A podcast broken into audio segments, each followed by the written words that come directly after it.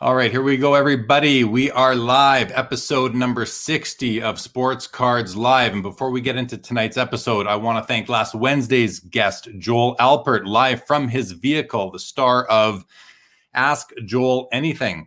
Thanks again to Joel. Also, this past Saturday, we had Karn Rye and Corey Donovan, also known as Yamwax, on the show. And then afterwards, uh, Corey stuck with me and we had Ralph on for After Hours. Thanks to those guys. That was the Pokemon special the Halloween special. That was a lot of fun. This coming Saturday, joining me will be Scott Greenberg of Star Stock. And then on After Hours, I have Chris McGill joining me of Card Ladder and House of Jordan. So that'll be a fun evening. Um, also, if you're new, these episodes are long. So I warn you, bite them off in chunks. YouTube will always remember where you left off. If you haven't yet subscribed to the channel, please do subscribe. Just past 1,400 subscribers. So thanks to each and every one of you guys who have hit that subscribe button so far. Shout out to Hobby Hotline, the which is their claim as the only live call-in show on the internet. I'm a guest host this Saturday morning at 11 o'clock Eastern, so tune into that. And then I'm also guest on on Sunday night on because I'm Carlos. I'll be sitting down with Carlos and we'll be talking hobby Sunday night at 9:30 p.m. Eastern. As always, your comments and questions are in play, so do not be shy. See, we got people in the uh, in the comments already. So thanks everybody for joining. So let's get to tonight's guest. He got a start in the hobby in the early 90s when he would visit his cousin's card shop after school. He started playing fantasy hockey in 1996 after getting advice from his older cousin on players to pick and how to organize a draft. In 2007, he co created the Illegal Curve website, and the related podcast followed in 2008, was later picked up by TSN. He's appeared on TSN live game color commentary and trade deadline coverage. In 2016, he was hired as a professional scout by the Florida Panthers, hailing from Winnipeg, Canada, Winnipeg, Manitoba, Canada.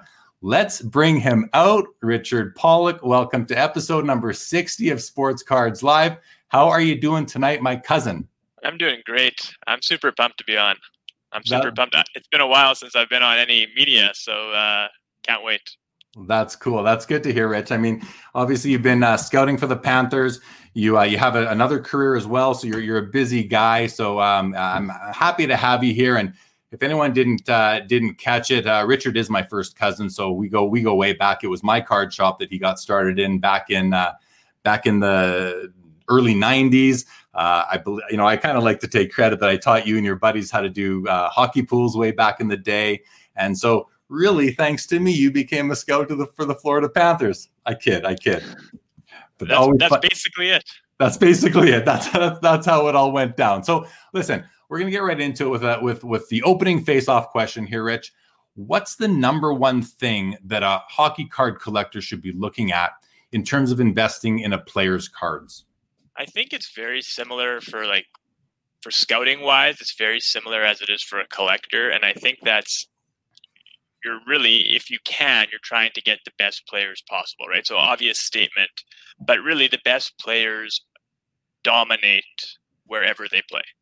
So if you're looking to collect, then the idea would be okay, you want a dominant player, not only you know in the junior ranks or college or whatever it may be or in Europe, but you want that player who's able to make the adjustment to the professional leagues quickly and then dominate. I mean, you're going to find we probably talk about it later you're going to find you know there'll be some gems hidden gems or guys that are late bloomers. But for every late bloomer there's four guys who aren't. So if you can mitigate that risk and just be able to identify the guys who are good from the start to me you're, you're going to be more successful. For sure for sure yeah. You know and how can you are there any tricks to the trade in terms of how can you tell early. So a guy who, you know, very few guys I think dominated at all levels, but some guys come into their own a little bit later. Is there something that you know specific that we can look to uh, when you're watching a player, even something that you might hear, you know, the the experts say, the scouts say about a player? Is there something you know? Is there a common descriptor term that comes that comes about that might say, oh, you know what? That's somebody who, you know, okay, maybe he wasn't Connor McDavid or Sidney Crosby all the way through his playing career, but he's somebody who might be a late bloomer. Does is there any way that you guys in the in the industry kind of identify that or anything that really you know speaks to you as as scouts when you say you know what? This is somebody that we think is going to develop. It just might take longer than the guys who have dominated at all levels. Those guys do have you know you, you'll find those guys but the late bloomer is often a late bloomer at every stage so if he really starts coming later on in his junior career and then you know takes a year or two and starts coming in his american hockey league career then you could say okay he needs more time to adjust to his national hockey league career but there's also a lot of guys, and you know, I did pro scouting rather than amateur, but there's a lot of guys who at the end of their junior careers dominate. And when you're 19 years old dominating against you know, 16, 17 year, year old players, asterisk needs to go up. And then a lot of those guys will come to the American Hockey League. If not on National Hockey League contracts, they'll come on American Hockey League contracts. They'll be 100 point players the year before in the junior ranks. And they come to the American Hockey League, fourth line guys, tough to get a break, maybe get on the second power play, and end up kind of oftentimes being written off after two or three or four years. Okay. Yeah. M- makes sense. Makes sense to me. So my buddy's just texting me uh, the name of that player we were trying to. Yeah, Cervenka was the name of that player. We'll talk about Cervenka a little bit later. But before we move into more questions, uh, let's just say hello to the people we have watching. Paul Cashman, uh, good evening as always to you. Rondell, Hi, Jeremy. Looking forward as always to a great show. Did Richard ever cro- come across Alexi while scouting? What does he think about my Rangers number one pick? Alexi Lafreniere, Rich. Did you come across Alexi along the way? Never came across Alexi. And, and to be honest, Jared, when you cut those guys that are that good, there's not as much discussion about them as you think. Like, I respect Rondell's question, but that wasn't much of a debate in terms of like scouting circles where to go with that pick. I think everybody thinks he's going to be great. Yeah. Okay. So fair enough. It's all, and the same thing could be said for Connor McDavid, Sidney Crosby, right? You just know these guys are are going to be great players. Well, I'll get into that for one second because like it's hard to watch Connor McDavid. I saw him play many games uh, while scouting. It's hard to watch him and not write a report on him because he's so good. But then you think to yourself, well, if I'm writing a report on Connor McDavid, like, does this matter? We're never going to get a chance to acquire a player like that. He's a generational player. But you watch him and you can't help but get excited and at the talent and, and the sheer like how much better he is than every other incredible player. So you have to you know you have to guard yourself because you could be wasting reports that could would your time would be better spent on players that your team actually has a chance to acquire. Right. Right. Yeah, that, that makes a lot of sense. Um, so, you know, a player like Connor McDavid, Sidney Crosby. Uh, do you, uh, Alexi Lafreniere? Um, while you might not have scouted him yourself, you've you've heard people talking about him over the last couple seasons. Is he, in your opinion, going to be sort of the next Connor McDavid? Is he following the the? Is he following in the pathway of Sidney Crosby, Connor McDavid, Alexi Lafreniere? Is that kind of? Do you see him fitting into that uh, group of players, or is he a tier below, more on the Auston Matthews kind of level? Where do you think he fits in relative to these other these other generationals? It's tough to say because I haven't seen him play other than on TV. Uh, so big caveat. Um, and there's people who know a lot more than I do uh, about him. I think that what I've heard is he's he's in the second tier that you mentioned more than the first tier, and I think largely um, the comment there may be the lack of absolute dominant skating ability. Okay, so skating being, of course, one of the most important skills in hockey. If you can't move, it's hard to get to where you got to get to to score goals, set up goals, or stop goals. So, but skating has become way more important than it was before because if you watch a game, I don't know during the pandemic, beginning of the pandemic, if you watched any old hockey games, if you would turn on a game from 2006 or 2004 when the Flames went on their cup run, you could grab a guy, bear hug him, and if you put a hand on a guy now, it's immediately a penalty. So you need to be able to skate. And skating is is to me often actually a very subjective thing. Like you may think somebody's a good skater and another scout may think he's a poor skater. So I think a lot of the tracking ability that's coming into play the NHL in terms of you know, chips on the player's shoulder pads and getting their speed and such will actually help collectors determine you know who has the maybe objective skill base that they can invest in right? So so what this what I'm hearing then as a as a card collector slash investor is that if I'm going to prospect on a young player, a rookie, which I don't often do, But if I was going, a lot of people do do that though. If I was going to do that, I'm going to be looking at skating as being one of the most important skills of that player. And how are the scouts ranking this particular player's skating abilities? Because you can buy prospect magazines and draft previews, and they'll rank the, the prospects based on the different skill sets.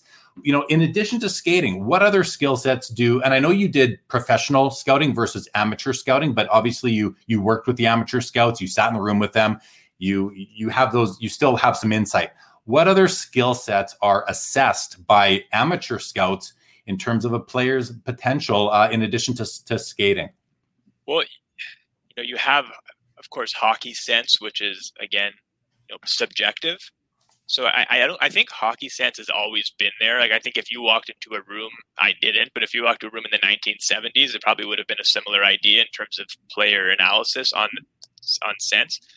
But skating and then you know, I think it gets complicated, but skating and quickness have become so important now in terms of scouting players, and that goes for amateur and pro players because it has to translate.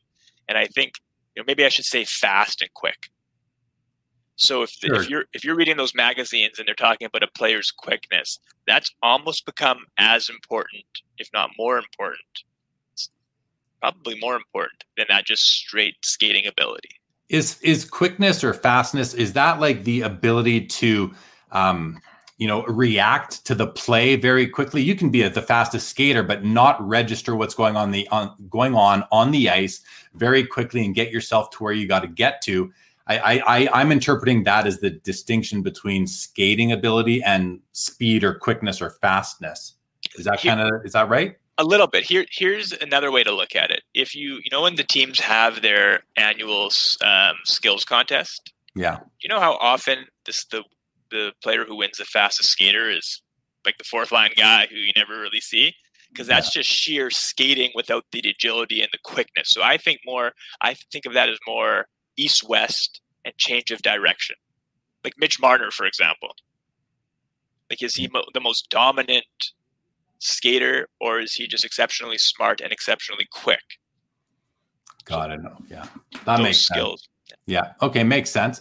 Uh, Legion, welcome to the show. Good to see you as always. Reppin Rajon Rondo. Good evening to you, my man. Dennis Lescombe, good evening to you. Welcome back. Jeff McMahon, good to see you as well. Brent Turman says, great to hear Rich again. Team Illegal Curve. There you go. Someone who knows you from from those days.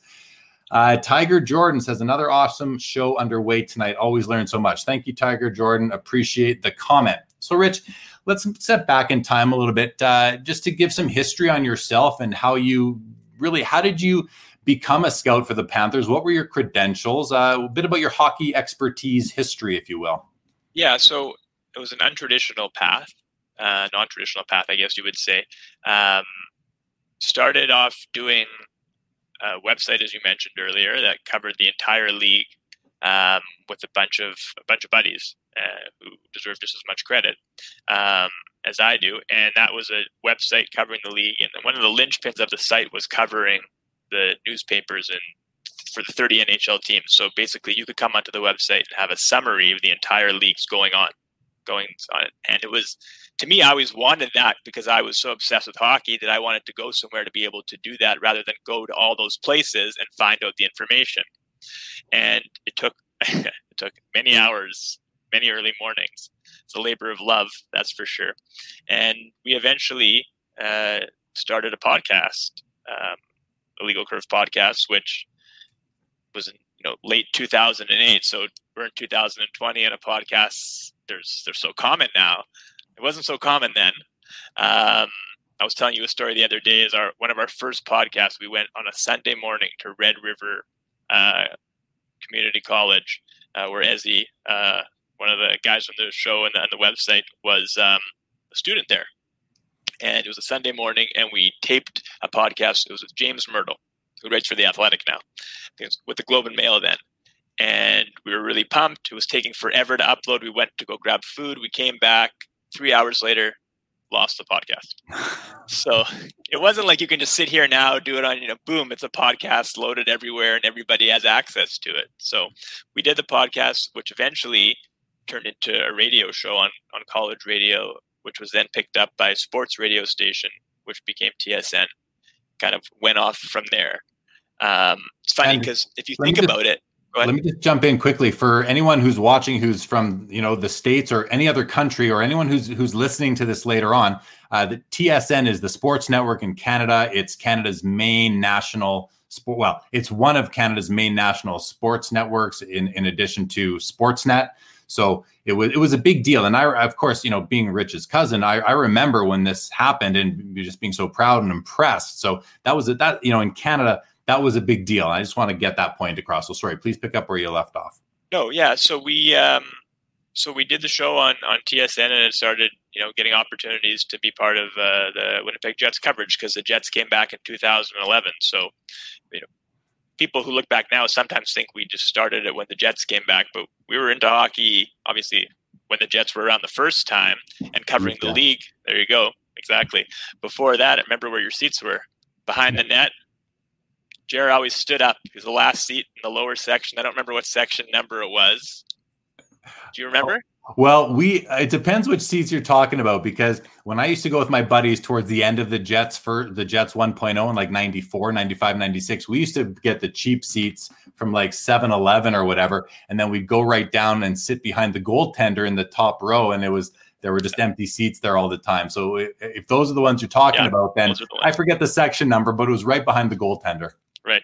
So I got I got a tangent but. So we were doing it um, before that, and then obviously the Jets coming back, the National Hockey League team coming back into town was afforded us more opportunities. So it was it was fortuitous, and uh, we able we were able to participate in you know pre and post game coverage, even do a couple games of, of commentary, and um, we were writing. You know, um, my other cousin Dave Manuk, so cousins everywhere, has run the website for many years now, doing a, an incredible job, and um, from that, I was able to get an opportunity with Florida. Now, obviously, like the contact with Florida who got me in there. I'm not just some random guy who was able to get in, but having done this stuff helped. Certainly helped in terms of uh, credibility, I would say, and, and experience. And um, um, it, it, was a, it was quite a journey, I have to say, and it was uh, all all fun. Like it was all because I loved it, right? Like because I do love it.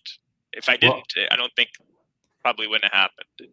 I remember when we were young. I mean, you were you played hockey. You you it was your life was was hockey. You know, to, to the best of my my memory back then. So, I mean, um, it, it seemed like a natural thing for you to get into. What was it like though when you actually got the call? Like, I mean, it, it's it's it's so it's so abstract to us to think about being a scout for a professional sports organization, any organization. You know, growing up in Winnipeg, like as as you and I did, uh, you're still there. I've moved away, but I mean, it's it's almost like like I you know you've heard of uh of James Beckett who of of Beckett magazine who's been on this show in the same seat you're in right now and uh, you know back in in 1991 through 93 94 when I had a card shop I would never have thought I'd be you know, rubbing shoulders with with James Beckett, the the man who started the Beckett, uh, what is now you know a large enterprise in the hobby. Similar to that, like when we were growing up, did you ever think you'd actually work for a sports organization? When we're doing hockey pools, we imagine ourselves as general managers of a team. When you do fantasy football, fantasy baseball, fantasy basketball, anything, you think of yourself, you imagine yourself, you dream of being able to do this professionally. I remember doing that myself. So back to you, when you were younger, did you ever think about was it on your mind maybe one day i'll work for a professional sports organization or a, a, an nhl team at, in any capacity? Yeah you kind of uh, i mean i kind of always dreamed about it so i guess i had that vision to an extent but i'm not sure my vision was any different than anybody else's. I just got fortunate enough to have the opportunity to do it. Yeah. But like when you were mentioning you know it's setting in i think when i got the contract at the logo and the contract and like, okay, this is my contract, and you're part of you just wants to sign it immediately, send it back because they're going to change their mind, and the other part is like, well, I should read the contract because well, I should know what I'm signing. Yeah, and so that's when it became kind, you know, it became real, and then I think it really set. I mean, it, there was different times where it set in, but I think even the first game I went to uh, as a scout was like the first game I'd been to at the same location. I'd been to many games for for media and such, um, and it wasn't actually that much further down. The seat wasn't actually much further down, which was comforting to an extent. But I watched, you know, I worked the first game. Sorry, not watch, work the first game. And a couple of scouts were kind of chatting right as the game was ending.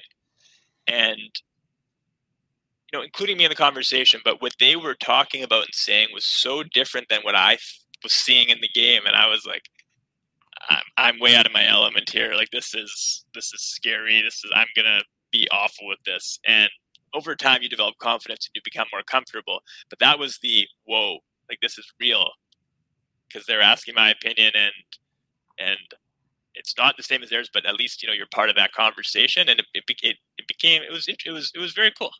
Very and so that those those other scouts that you were rubbing shoulders with after the game were they all of the same opinion or like in that in that like does do they all see the same? Were you the only one who wasn't seeing it different that was seeing it differently or were they all seeing it differently?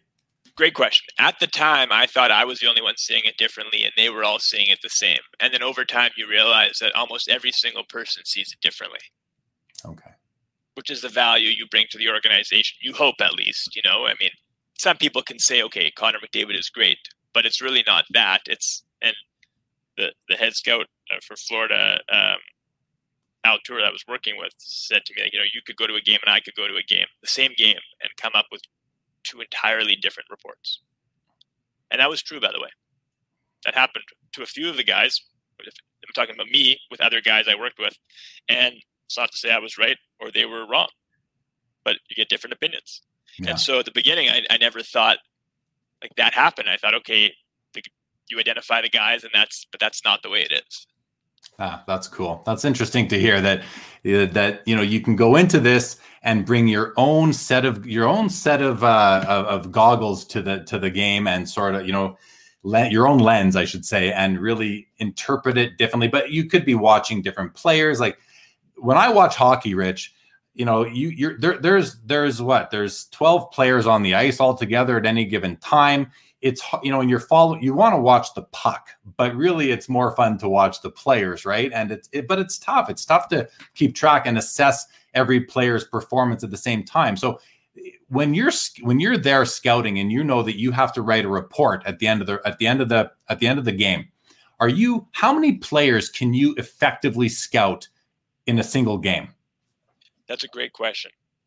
Uh, and if you ask different pro scouts you'll get different answers and I think the range is probably between 10 and 20 is the most consistent range you'll see.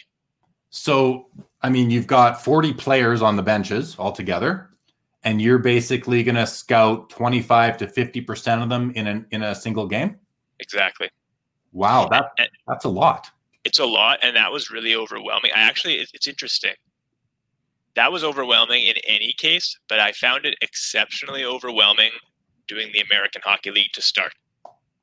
Because most people who are hockey fans will watch NHL games, casual or not. You'll watch NHL games and you'll know most of the players, at least the big players. So, you know, for example, if it's the Edmonton Oilers, you may not know the third and fourth line guys and the fifth and sixth defensemen, but you're learning those names. My first American, I'd been to American Hockey League games, but my first American Hockey League game that I scouted, I looked down and I knew of some guys, but I don't think I had seen more than two guys play before. So there's 16 guys on one team and then 10 guys on another that I hadn't seen. So you're just like, well, where do I start? Yeah. That was really overwhelming. And over time, you get to know the league and the players, and it becomes more comfortable. But that first few games, probably the first two months of American Hockey League play, you're really trying to get your bearings. Yeah, I bet. Okay, that's cool. All right, I want to say hi to my buddy Jason Pringle. If he has Wednesday off. Looking forward to seeing the show. Jay also always so Jay's a buddy of mine. He lives in Banff, Alberta. Uh, you know, ski ski country, beautiful, beautiful country. Uh, and um, he's a chef out there, so he'll he'll always chime in during his break and say, "I got I got a ten minute break. I'm gonna watch Sports Cards live." Love it, Jay. Thanks for joining. The card collector. Good to see you as always, my friend. Foul Five Ball says, "Cool story about becoming a scout." Billy, also known as Cardboard Nostalgia, says, which player not drafted by Florida did you think was going to be great, but ended up being a horrible draft bust? Billy, that's very astute because we we we have that question coming. But you know what, Rich? To the extent that you have something in mind right now, what can can you can you answer that one? That's a good question. So, which player not? I don't do amateur, but which player not drafted by Florida? I didn't do amateur. Which player not drafted by Florida did you think was going to be great, but ended up being a horrible draft bust? I wouldn't say so far that you know. I think Jesse Puljujarvi.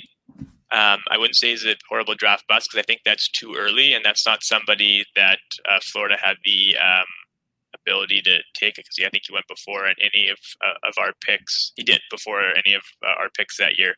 But um, when I saw him play early on in uh, the American Hockey League his first year, um, he was pretty good.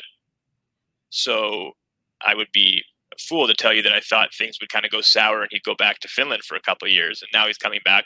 He could very well succeed. But that was a player that you're like, okay, he's you know 18, 19 years old really skilled and looks like he could be a really good player. Yeah. Okay. There you go, Billy. And we'll, we'll talk a bit more about that kind of discussion a little bit later. So, Rich, let's uh let's switch into cards just a little bit because you know you're not a card collector or investor per se, but you do have some experience with cards. So, tell us a little bit of, about your experience with with hockey cards, even when you were younger, and kind of where you maybe kind of stopped being interested in it. Just take us through. Give us a bit about your history in cards. People want to know. Well, my my history in cards really probably starts from your card shop. Yeah. So your card shop, which is probably was a stone's throw basically from where I'm doing the show right now, and I yeah. drive by there, you know, three, four, five times a week, and I think about it every time I drive by.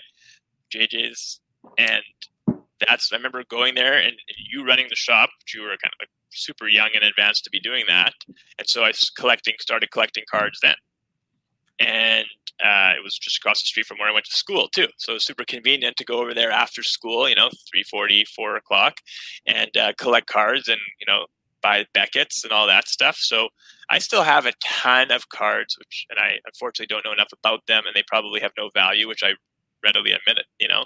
Uh, but I have a ton of cards and sets uh, at my mom's place.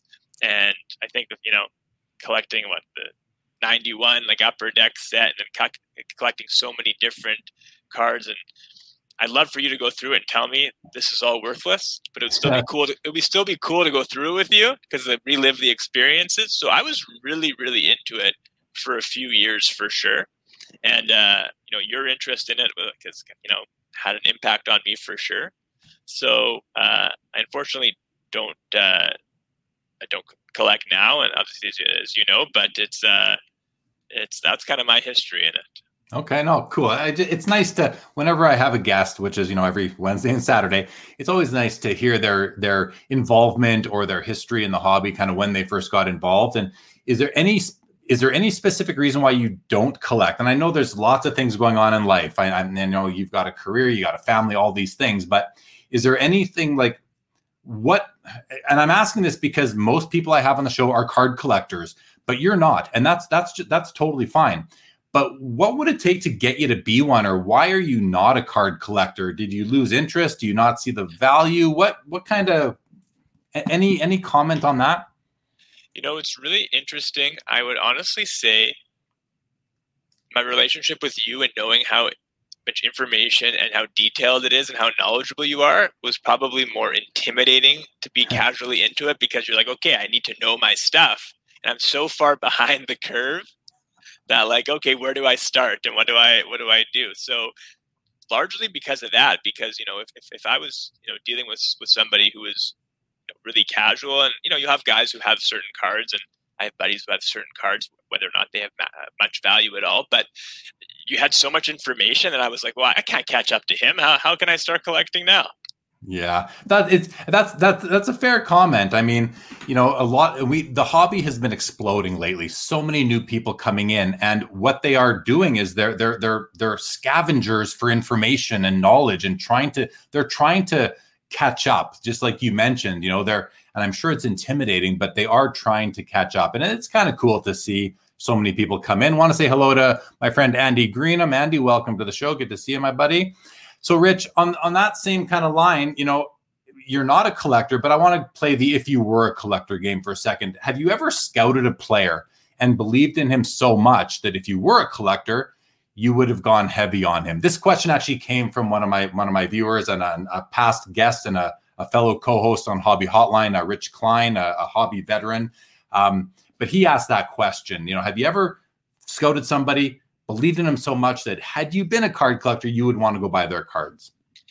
You know, it's it's interesting because you get in scouting, you get like married to players to a degree, and I always tried to make sure I wasn't doing that. So if there's guys or two that come to mind, but I think the overwhelming thing for me, and maybe this is like this for you in terms of in, investing in the card card uh, business, is part of our. Uh, uh, uh, one of my mentors and an older scout once said to me is you can't get married to guys like you can't be arguing for players that you liked and just get so rigid about it because you want to be right right you know, so it's not a direct answer. I'm not. I'm not avoiding the question. Um, you know, a, a, player that I always thought was a really good player, and um, I've always liked is actually uh, is uh, Ondrej Kase on Boston, and not a super well known guy and things like that. And so that's the player. He's on Boston now. He's on Anaheim years ago, uh, or up to I guess recently. But the idea the idea being is you can't get too married to guys because then you're becoming biased. Right. And you're trying to argue for a player and make sure and I, this I, you probably get this with cards too. You hang on to guys too long because you want to be right oh yeah. You know and so it's it's it's hard to make sure that you know like that's the biggest thing. I found scouting super hard is this is the thing when you if you look at stats online and stuff and you guys see these career arcs that are going down it's super hard to see a guy play eight seven six ten times in a year and pick out that he's actually declining like that. See what i mean? Yeah. so getting into arguments about him. So the i guess what i'm trying to tie that back is to is a year ago that player was a player that you were fighting for and you can't see the next year that he's not actually what he was because you're so married to the idea of him succeeding because then you'll be right right you know i, I wonder kind of i'm thinking about steven stamkos for a second because steven stamkos came into the league you know guns ablazing had a great first 10 years of his career and now he's got injury issues and but he was a he was a player whose cards were on fire. He was he was hot. He was as hot as Connor McDavid has been well, maybe just less a degree or two, but he was super hot in the hobby. And now, you know, his cards don't sell for what they, you know, they're not competitive with with today's younger players who are at the point of their career that he that he was at in the early 2010s, let's say. He came in his rookie year was 0809.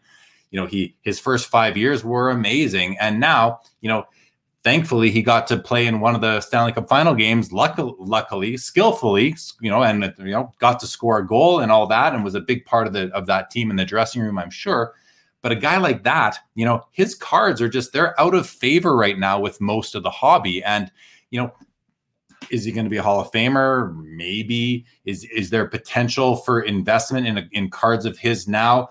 Maybe. But is he is he the key question is is he going to come back you know next season or the season after and become that is he going to be a 40 goal scorer again is he going to lead the team or are they being led by Brayden Point and, and uh, Nikita Kucherov nowadays is, is he do they need him to be the old Steven Samko? so I'm kind of thinking I'm just that, that just kind of popped my mind that you know it's one thing to say how a player is going to do, but in hindsight, looking back at what they've done, it's like, you know what? Like you're saying, don't get married to a player like that. But then as a collector, we think to ourselves, well, okay, I bought him when he was hot. So if I sell him now, I'm going to take a loss. So I don't want to do that. But the other thing is, you know, as collectors, a lot of time we want to hold on to these guys anyway, maybe hold one card but sell some others. It happens all the time. You see people going in and out of cards all the time based on how a player is doing. And I think it might make more sense to get out of a player in the decline of his career versus uh, you know, getting out of him you know, just because he has a poor rookie season, you know, maybe give him a little bit of a longer chance to to settle in and and get a feel for the league and and be able to perform to his potential. Okay, good discussion. Um, let's talk a little bit more about scouting though you know so you've said a couple times already tonight that you are not an am- you you're not an amateur scout you're a professional scout so describe to us what's the difference between an amateur scout a professional scout what is the what does a day in the life look like um, in terms of uh, in terms of the the difference the different roles, We just had a question come in right now from Brent Turman, though, so I'm going to bring that first. So sure. hold that thought. Brent says, Can Richard comment about the importance of player development that needs to occur after they are scouted and drafted?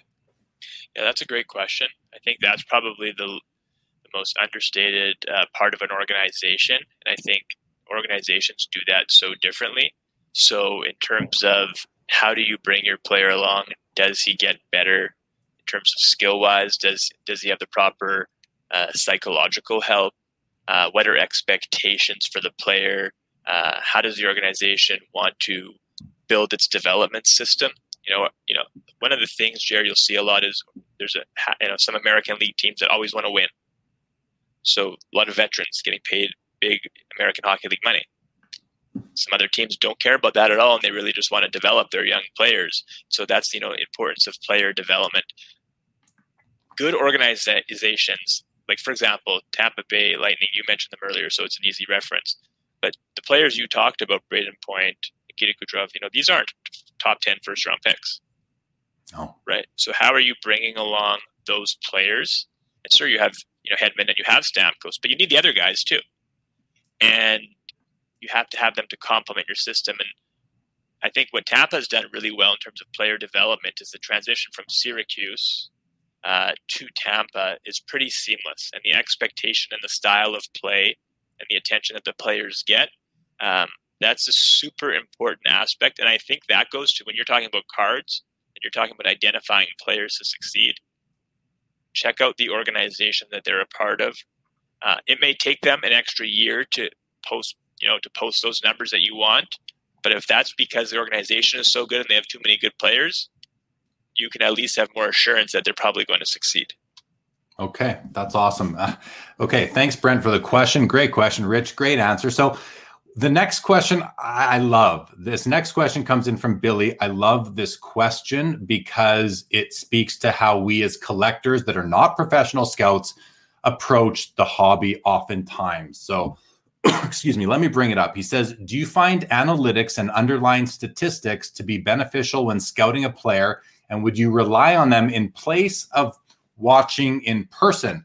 Which is what we we often, you know, as collectors, we we judge a player based on watching them in person, but we also judge a player based on their their main statist stat line, goals, assists, points, a little bit of plus minus, which I know a lot of people say isn't important, but you know the stat line that shows up in front of you is what you're what you're really using. So, can you speak to that to to, to Billy's question here? Because I think it's a it's a it's a great question.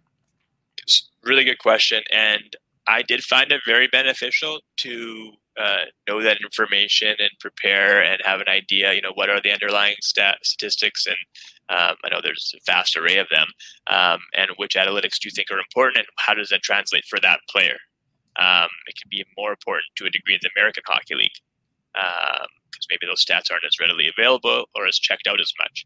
Now, would I rely on that in place of watching them in person. I think they complement each other, so I wouldn't say that I'd rely on them um, rather than watching in person. But I also can't say concretely that if you relied on that and not watching in person, that you'd be any more accurate or incorrect than if you did it the opposite way. Like again, not getting married to you know it needs to be scouting and that's it, and you can't. No, these two things complement each other. I will say though that I found it helpful to know those underlying statistics when evaluating the player. But I think for my role, which was a professional scout and not higher up in management, I don't know if I want to know that information before I scout the player. Uh, could bias you, right? Exactly. Yeah. You know, you're paying me to tell you what I saw. And then you can have that information and that can complement. You can make a decision. You're a decision maker and you can use that, my information, if you find it valuable, and the statistics if you find it valuable to play into your decision. So I think at a higher level, it's more important. So I would do it. Um, there's times I tried to veer away from it. There was times I found it valuable, but I thought I had to watch because you don't want to look at that and say, okay, that player's good. Because if you see him and you don't think he's good, then are you going to put your blanks on the line when you're talking about a player in a meeting and it's a really important decision for the team and they want your input? Yeah. Interesting stuff. Okay, very cool. So let's step, let's go back to the question that I was in the middle of asking you before those last two excellent questions came through, which was, you know, what's the difference between being a professional scout and an amateur scout? What does a day in the life look like? How is it different for you uh, versus your your colleagues who were the uh, the amateur scouts? So yeah, so really good question. I didn't travel as much as as the other pro scouts that uh, I worked with. They saw more games than me. They were just these guys, the pro scouts can be on the road. Some of them can be on the road 25 nights, 25 nights a month, not a year, a month.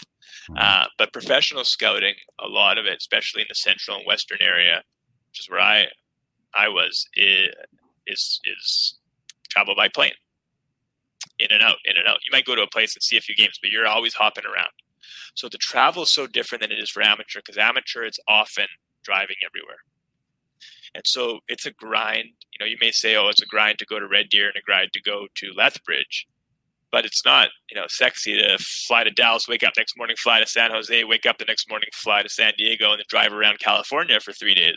You know, yeah. California sounds great, but you're on the freeways all day or you're sleeping in your hotel. Yeah. So uh, the lifestyles are very different. And I think the responsibilities are also different. Um, you know, you mentioned I tie it back to what you mentioned before. You know, how many players are you watching? I didn't do amateur scouting, but to my knowledge, while speaking to our guys who did it and other guys around the league, amateur scouting is a different process because usually you're going to see a team that has probably no more than three or four, five NHL kind of scoutable players. Right. So they really want big time reports on the top guys. Whereas for professional scouts, especially in the National Hockey League, all the guys you know are good enough to be in the National Hockey League.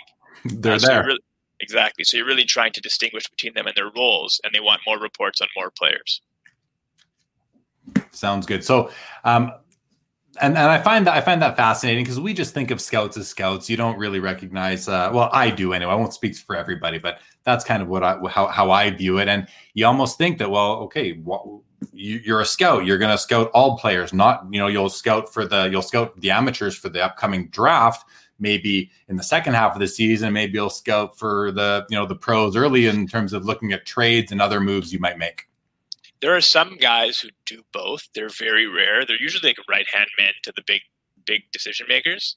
Um, but there's generally a school of thought that you can't hop league to league because then you have no context for this for the quality of play and for how you know how good guys are. So you see the USHL, then you see the um, you know then you see the WHL, and then you like that. So usually in the amateur ranks, guys have regions like they do in pro, but okay, you're a Western Hockey League scout or Ontario Hockey League scout. You'll do some crossover work, but that's your jam, and you're going to cover all those teams. Makes sense. Okay, we have another question that came in from Andy, and it's uh, you'll get a little kick out of this, Rich. He says two players that come to mind: Casey Mittelstadt, and I that's the chuckle because uh, Andy, we were we've already we, we have Casey Mittelstadt on the agenda tonight already, believe it or not. Anyway, Casey Mittelstadt and Ryan Donato both were fairly highly touted, and one has a bit of a disappointment and one a complete flop.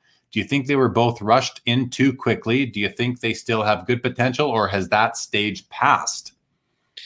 So, in terms of rush too quickly, um, I think you'd see probably that argument more so for Mittelstadt than for Donato.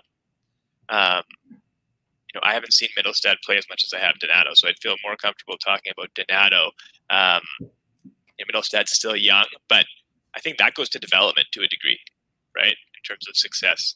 Now, when you talk about development, Donato is going to a team, has gone to a team that's pretty good at developing their players, in, in, my view, San Jose. So you have a player that um, is pretty highly touted, uh, not to the same degree as Mittelstadt. Um, I, I, don't know if Donato was rushed too quickly or just hasn't found that right spot. And you get fit is so important too, right? So San Jose has a need and he fits their need plus didn't have a high acquisition cost. So it's actually a pretty good setup for him, I think. It also comes with very little to no pressure. Like he goes to San Jose, what's the expectation? Does the media care? For Mittelstadt, this this is back to you know organizations and development and pressures and structures. Um, if you're in Buffalo, which is the equivalent basically a Canadian city in terms of following, and you're such a high pick, if you have a step back after you're elevated, all eyes are on you, and you know that. And you know, if the American Hockey League team, which is in Rochester, which is a short drive away, it's tough to get out of that fishbowl. So I'm not saying he can't do it, but I'm saying the expectation levels are different for both of them, and I think that probably has an impact on whether or not they'll succeed. Okay, there you go.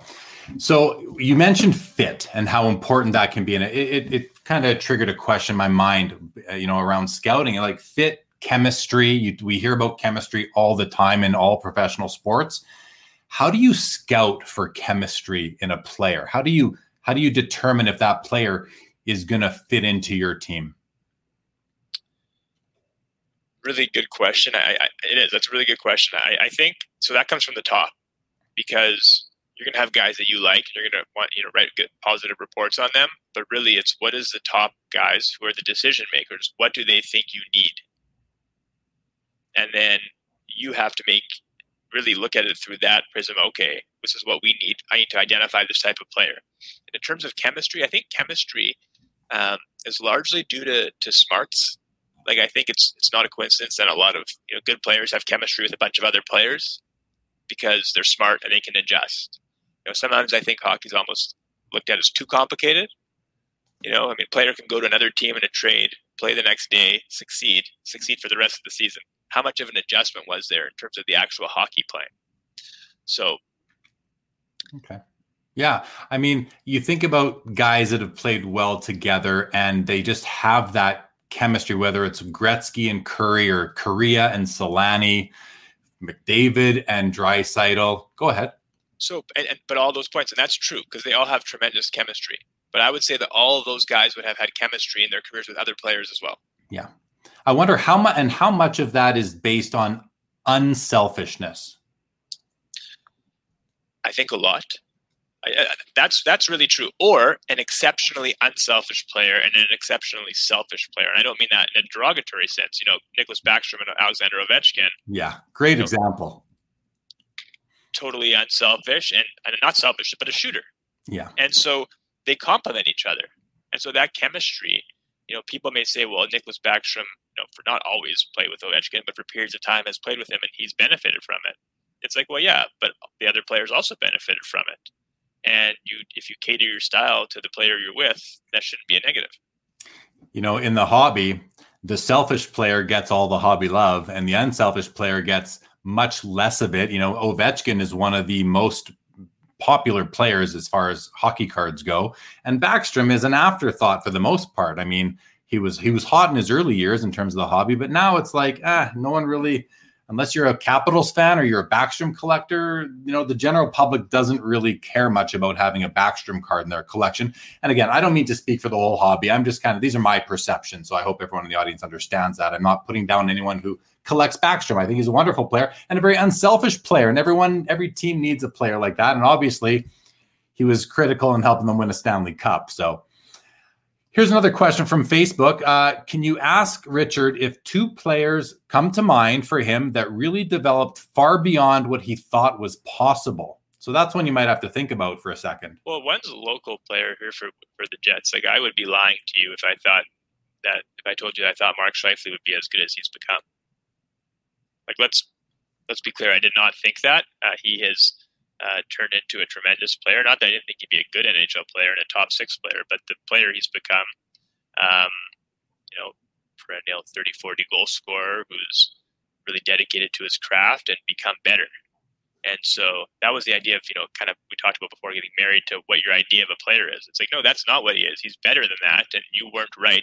So what did you know about, what did you not see about that player that made you miss that? So he would be one uh, that comes to mind right away, and I'm trying to think um, of another player. And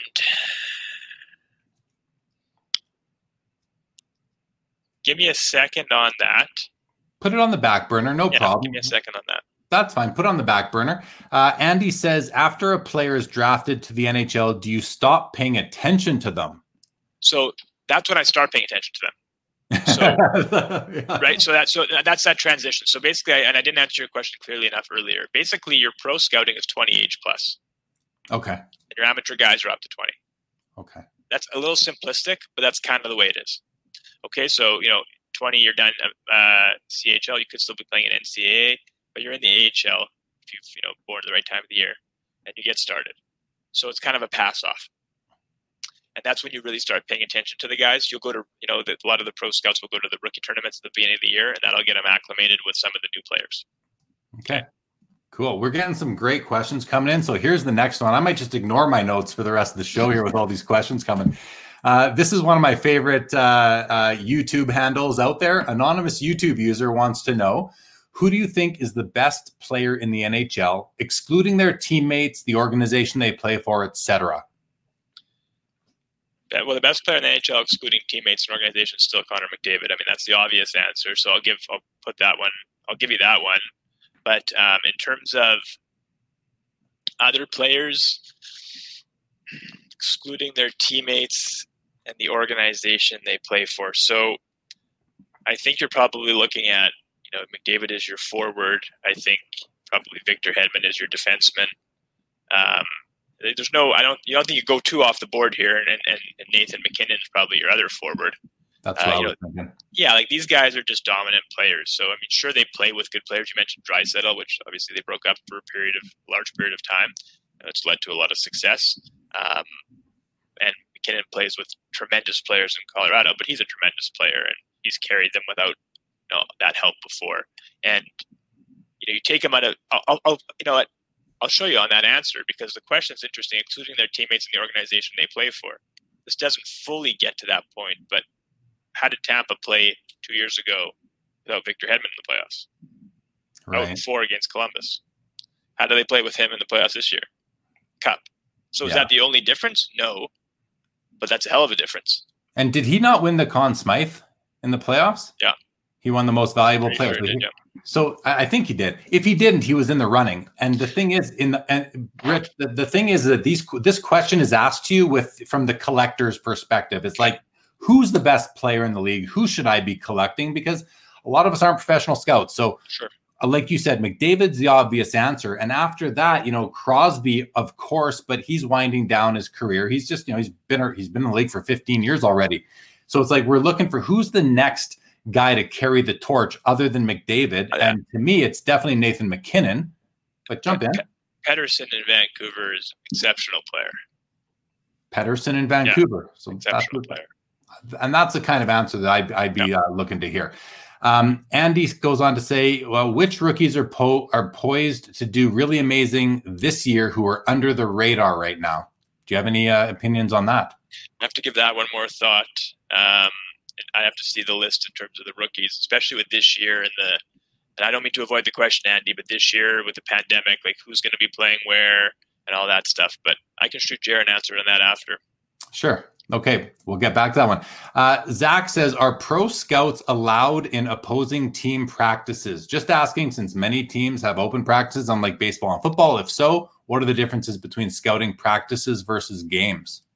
So that's a really good question. I'm, I wasn't a guy who was going to, to practices regularly. I do know guys who go on the road and would go to practice. Uh, usually you're allowed in.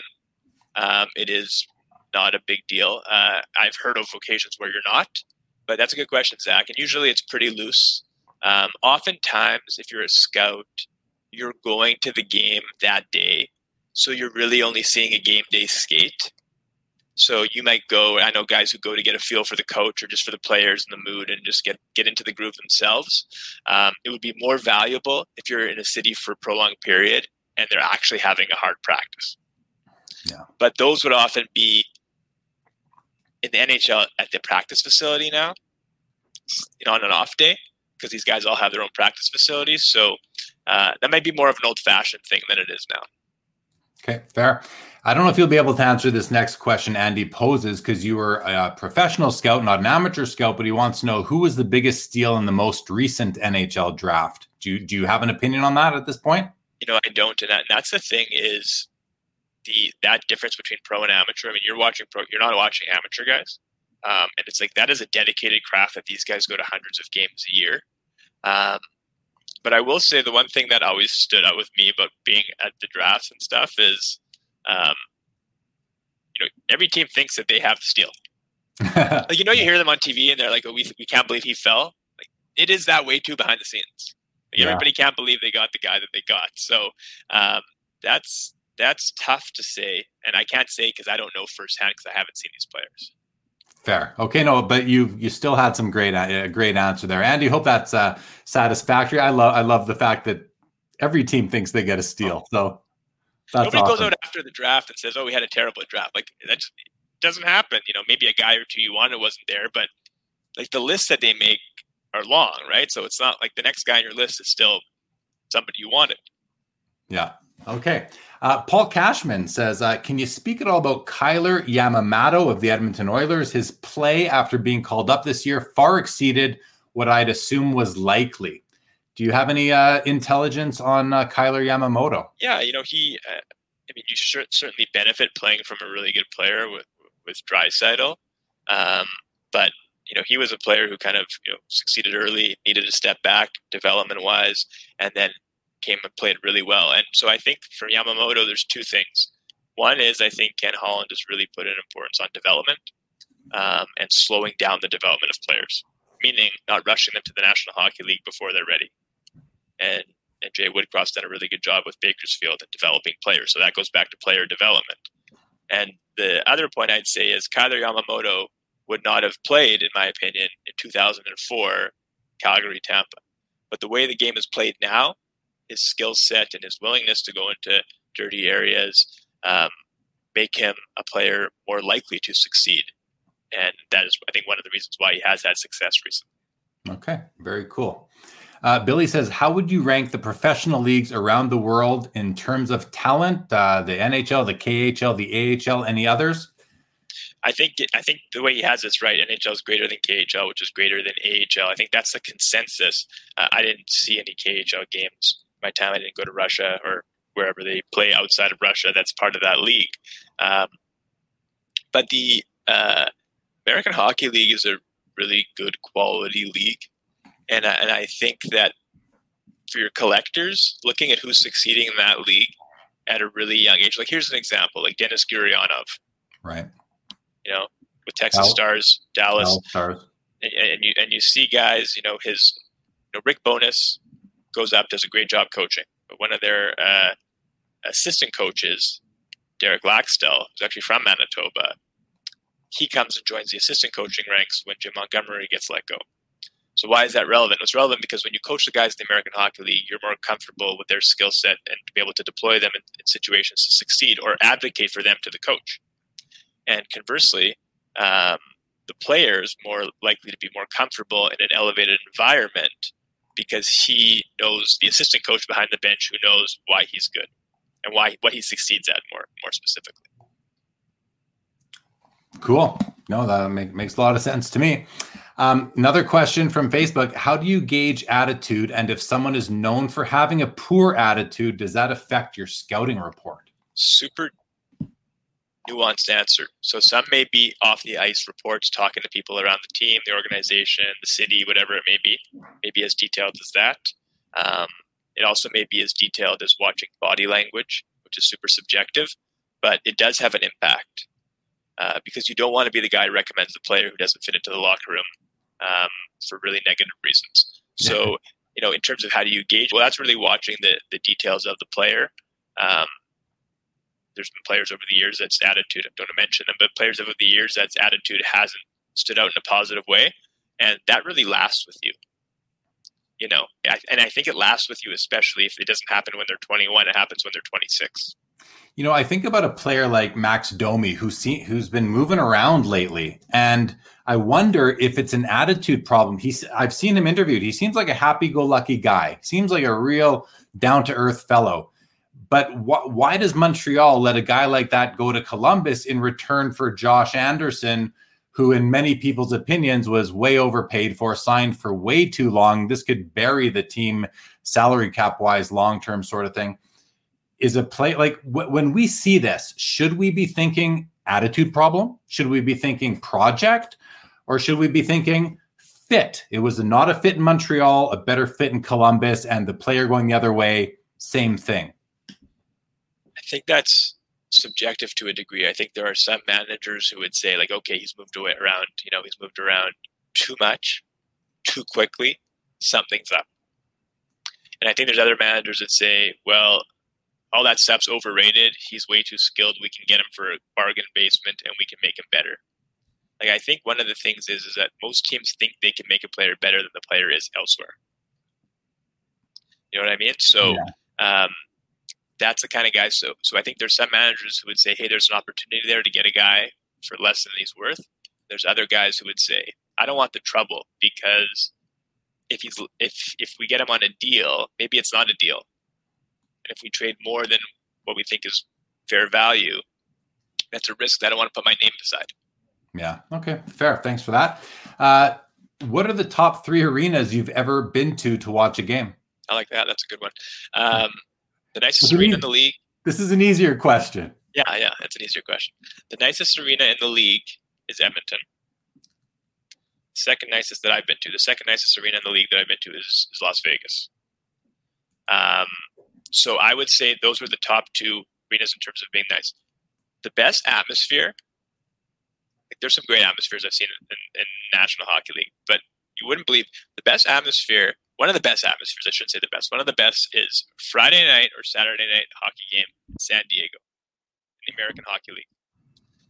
They have a uh, an older sports rink, but it has about fourteen thousand seat capacity.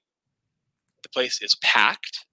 The fans are super into it, and because it's an old building, the scouting seats and the broadcast seats are basically amongst the fans. So you're sitting there in the environment. And I say Friday and Saturdays because I think it's Friday, at least when I was there last. It's a $3 Bud Light night. So, you know, I can't drink while I'm working. So I go down and buy a water. Water is four bucks. So beer is literally cheaper than water at a San Diego uh, uh, Gulls game.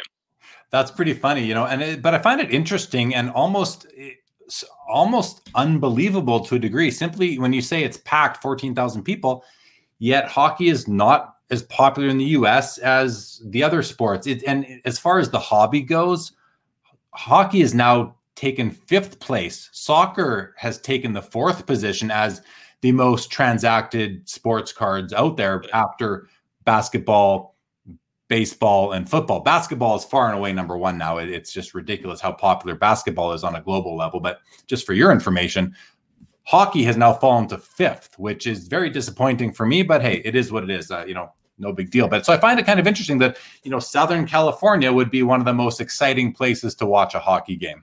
You know, well, if, absolutely, and, and the American Hockey League, the amount of if you look at the NHL and the AHL, there are I'm going to get the number wrong for sure but there's the LA Kings, Anaheim Ducks, and San Jose Sharks. So you have three NHL teams. Then you have San Jose as an American Hockey League team. Stockton, one of these teams probably moved and I forgot. Stockton has an American Hockey League team. San Diego has an American Hockey League team. Ontario has an American Hockey League team. And Bakersfield. That's eight professional hockey teams in California.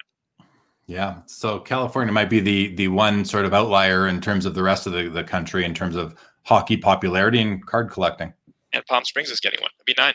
Palm Springs is getting the desert. You know, I mean, we know that Vegas is the desert, but Palm Springs is like yeah. desert when you're driving around there.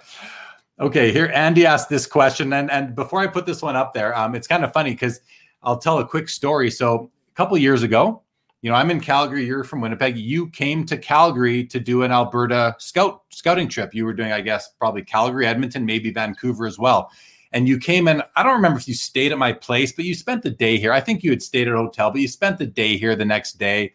And I remember watching you. You sat at my dining room table just upstairs over there, and you were doing your scouting report. And I'm sitting there thinking, this is pretty cool. I mean, you know, my cousin's a scout for the Florida Panthers, and here he's in my house doing a report. You wouldn't let me see it, but you know, he's doing a report and he's going to send it off to the Florida Panthers. I, I, I always remember that. I always thought that was really cool.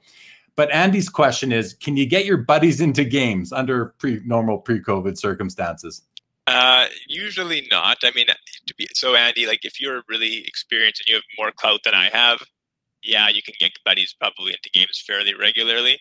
Uh, that wasn't something that I wanted to like stick out and be that guy. They're like, who is he anyways, and why is he asking for a favor? But the guys who've been doing it for a long time, they are able. They put some tickets aside. The organizations usually um, for you know friends and family and all that stuff. And oftentimes players have tickets, and what happens is the players, I think it's part of the CBA if I recall, they get a certain allotment per game, and oftentimes or sometimes they don't use them, so those tickets flow over to people who can use them. Right. Okay. Cool. All right, Legion has a question. He says, "How do scouts see novelty plays such as the spinorama and lacrosse style goals? It is seen as is it seen as just a gimmick or part of a larger skill set?" Great question. I think. Yeah, that that one's interesting. I, I think you um, you'll see it as a part of a larger skill set if you feel like the move is appropriate at the time. If you see a guy doing it a lot during a game, I think you're going to see it as a gimmick, and you may think that's a negative trait because either the player is trying to draw attention to himself or it's an inappropriate time to do something like that. But if a player at that proper time is able to make a play like that, um, I think usually the scouts will appreciate how skilled you have to be to make a play like that, and that will be a positive note in their report. Cool. All right, great. Uh, and Andy just says, thanks for the honesty. Of course, Andy. Of course. Right, Rich? Okay. Another question from Billy. Are there any AHL players you can think of that are elite at that level but cannot crack the NHL? Chris Bourque was that guy for a long period of time, sort of as an example. Yeah, you see a few guys like that, and they're really good. You know, for example, uh, Chris Terry is a player like that, and I've seen him. It's been a few years of American Hockey League play, and he was in Grand Rapids, and it was on um, uh, the Habs minor league team. Uh, so that's Detroit's minor league team, and then the Habs minor league team. He was a guy who consistently could score at that level. Like Chris Bourque is a great example. Um, consistently score at that level. Uh, another player I saw a little bit, not a ton, would have been uh, Ryan O'Reilly's brother, Cal O'Reilly. So these are guys that consistently succeed at that level, and it's so hard to do that. Like I know they don't, they get paid really well for being top end AHL players, but at some point for them, they're not getting the call above, and they're they're just getting bigger money to play on a bigger role in an American Hockey League team. All right, cool. Jeff McMahon has a great question. Do you see a lot of Detroit games given that they are a division opponent of the Panthers? Interested on any thoughts on Tyler Bertuzzi and Anthony Mantha? And I'm actually also interested in this because I've I've considered putting some money into Anthony Mantha before, and especially after last season. I think he came out and scored four goals in his first game, and I had him in a hockey pool. I'm like, okay, I picked this guy. Maybe I got to get a card or two also. And just just for your own interest, Rich, what's happening in the hobby now is is the influence of fantasy sports on collecting is starting to take hold, where people are really going after top fantasy producers, not just goals and assists guys, but you know, points in fantasy can be calculated in other ways, even daily fantasy, DraftKings and that. The point, you know, you can get you can get seven points for a goal some in some format. So I think people are starting to lean towards that because they know fantasy and that's where they see these names at the top of the fantasy standings all the time, and they're going for cards of those players. But anyway, back to the question at hand. Tyler Bertuzzi, Anthony Mantha. Any thoughts on these particular players? I'm going to let Jeff down a little bit here because I didn't see a lot of Detroit because I was doing the Western games, and so they're in our division, but it wasn't uh, in the in Florida's division. Um, but I didn't see a lot of uh, those players play. You know, I think Anthony Mantha getting his contract was yesterday or two days ago from the Red Wings from Steve Yzerman, who's you know very very good manager, probably caused me to be more confident than not in his ability. But uh, I've seen those players a little bit. Um, but not enough to give a confident answer, unfortunately. No problem. No problem. That's what we, we want honesty. We, you know, that that's that's perfect. Zach has a, a good question here. Were you scouting for potential trades or more matchups for upcoming games? That's a that that that's a good question and depends on the organization. So I was mostly doing um, for trades and free agency. That would have been my uh, focus. Um, you'll get some teams will have guys go for matchups uh, for upcoming games. Uh, that won't be as common as you may think during the regular season. Once you get into, especially the really good teams that are cemented in the playoffs, you get about 10, 15 games out. Then they'll start narrowing down who they may play, and then they'll send guys to do stuff like that. So closer to the end of the season for playoff matchups, yeah. Yeah, so you start seeing, you know, for if, uh, you know, if you're a fan and you see scout lists get published for every game, and if you see the same guy at a game, a few games in a row, doesn't live there, that would be your okay. My ten is going up. He, that they could play in the playoffs. He's there to pre-scout that team for a playoff matchup. Awesome. Tiger Jordan wants to know how many scouts do teams typically employ? Also, is there competition between scouts per se or protecting of insider information? Uh, so, scouts depend on the team. Uh, some will have, you know, for, I'll talk about pro scouts because that's really more what I know. Uh, some will have two or three. Some will have as many as ten or twelve. You know, you're probably going to average about five, five to seven, four to four to six, five to seven is probably your more average group. Uh, now you'll have some guys in management go see some games and such, but in terms of full scouts, like that being their primary job, that would be the number. And is there a competition between scouts? I'm assuming that Tiger Jordans are speaking about uh, scouts from different teams scouting. Um, like you know, you're at a game and another team has a scout at a game. Not really. It's pretty collegial, to be honest with you. I think there's more competition at the amateur level than there is at the pro level. Uh, and I think the main reason for that is the amateur guys are often trying to hide or at least, you know, trying not to deceive necessarily, but fly under the radar in, in respect of which players are watching. Because if they go to see a guy play 12 times in a row, another team will know, okay, that team's really interested in him. We need to trade up to the eight pick to avoid them picking him with the ninth pick. Pro, you don't really have that. There's so many good players and so many options. And uh, you're seeing these guys all the time that you know you protect your insider information um, but it's a pretty good uh, positive environment i have to say for myself the group was the collective group was super welcoming to somebody who didn't have a traditional background uh, like many of them did which was playing at nhl or a very high level right okay cool um, I want to ask a question about the the draft itself. Again, understanding you are not an amateur scout, but you have been to the draft. When we see it on TV, and even this year in the COVID draft, when we saw, you know, you saw the you saw the broadcast going from war room to war room, you know, uh, versus just a, a, bird's eye view of all the tables and uh, on the on the floor of an arena.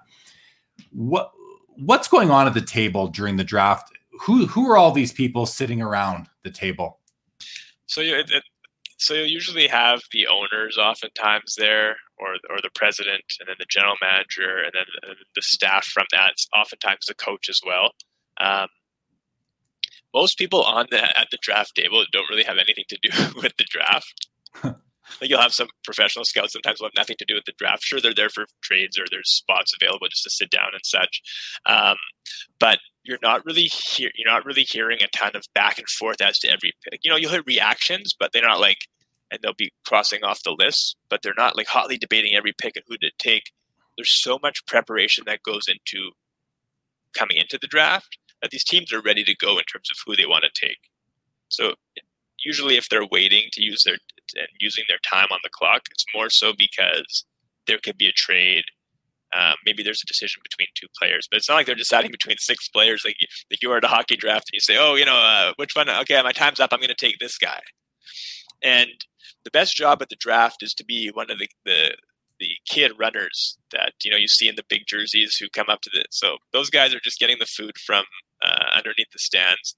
They're bringing it out to all the guys at the table, and then they're getting tips for their going home. You know, so they walk away with you know two, three hundred bucks, kids, and they're the happiest guys in the world. and they got a jersey out of the deal too. Exactly. Right on. Tiger Jordan just wants to say, answered my question perfectly. Much appreciated. I want to I want to talk about goaltenders for a second, Rich, because goaltenders are, you know, as as I alluded to in the in the in, in the video description, they're unique. And you know, it seems to me like goalies are either drafted first overall, or they're dra- like i.e. Di Pietro, Roberto Luongo, or they're drafted very late in the first round or in much later rounds. Um, why is it? What what what do teams look at in terms of drafting a goalie? Why do we all? Why it's always talked about by the panel during the the trade frenzy. The we're always keeping an eye on who's the first goalie to go. When are they going to take a goalie? What what are the team? And I again understanding that you're not a an amateur scout, but you still rub shoulders with these guys. What what kind of insights can you give us in terms of just how how kind of sensitive it is to draft a goaltender and and why does Mike Milbury love trading up to get a, a, a goaltender at number one? So the thing about drafting goaltenders is you have to be right. and you know it sounds really simplistic, right? what do you mean by that? Well, there's only one goaltending position on your roster. So if you have a good young goaltender, um, and he ends and you draft another goaltender that ends up being really good, how much value is he giving you? In reality, eh, what are the chances you're going to draft two really good goaltenders, draft and develop two really good goaltenders, and then like find when that other guy gets really good, if your other guy is also really good, he can't. It's not like McDavid and Draisaitl, where they both play 20 minutes a night. Right. The other guy can't play, he, and then when you get to the playoffs, you know you saw a little bit Khudobin and Bishop with his injury, but like when you get to the playoffs, just usually one guy plays. Right? Maybe this season with the pandemic and the schedule will be different, but so that's the idea in terms of long term. Like, what's our upside? Okay, and then there's so many factors that go into goalies in terms of the structure they play in in junior or college or whatever it may be. Um, why are they successful? Um, and their, their size. And t- to be honest, the mental aspects important for all players, but it's so important for goaltenders. And it's so hard to predict when you're talking about 18 year old kids. Like at the end of the day, you're talking about kids, like 18. You know, you as a fan or an employee of a team, whatever it may be, sometimes you need to go and remember what you, not just what you were when 18, but just walk down the street and see an 18 year old kid and be like, well, that's the kid, that's the age of the kid who the pressure of the whole city's on. he's 20, 21. So they take longer to develop. So if you're spending a high pick and they take longer to develop, you got to be right. And with all those factors, it makes it very risky for a manager to select a player, especially in the top 10 goaltender, unless they're so sure or their guys are so sure he's going to be great. And another thing is if the goalie takes longer to develop, it's very possible that the player, the, the, the guy who drafts him, won't even be the, the, the guy to bear the fruits of his labor. Right. Yeah, you see a lot of goaltenders that don't come into their own until they're old, like Khudobin, uh, Dominik Hasek. You you see it you see it kind of regularly throughout the, the decades. Goalies mature later. They they they peak in their early 30s versus a lot of forwards who peak in their mid 20s. Tim Thomas is another one you're talking about there. You would know better than anybody, Mika Kiprusoff. Yeah, yeah, no, for sure, for sure. Uh, Legion wants to remind everybody to hit that thumbs up on the YouTube channel, guys, for the video. I greatly appreciate that. Legion, if you haven't subscribed to the video, please do. If you're enjoying the video, hit that thumbs up. I appreciate it. It just kind of makes me feel good. So thanks everybody for that. Uh, Billy has a funny question here. Um, have you ever compared your personal assessment of a player's skills versus a game like EA Sports? You know what? I actually haven't, um, but know, I hear about on the internet about guys, uh, you know, uh, certainly in NFL and, and, and NBA stuff for their or NFL, especially when they talk about their ratings. Uh, but that would be a really interesting endeavor. I used to be super in to NHL, like, well, obviously, you know, growing up, NHL 94, 95, 96, even later than that. I haven't gotten into it recently, um, but that would be something that I would find interesting. Oh, okay, cool. Glock Change, welcome to the show. Says you can, you can get goalies off the street, which we've seen recently. You know, we saw uh, one play for Chicago, and then uh, Carolina was it the Zamboni drivers played. I mean, we've seen all sorts of, of people suit up. Legion goes on to say only if you're playing the Leafs, which is pretty funny because I think one of these guys was it for Chicago. Just be they he beat the Leafs this season like six to two or something like that. Came in in relief. So funny stuff. Okay. Um, I want to talk a bit about country of origin for a minute. I mean, we're, you know, I'm Canadian, Rich, you're Canadian, and Canadians take hockey very seriously. We consider it to be our sport, and we're very proud of the players that come out of Canada and make their way to the NHL.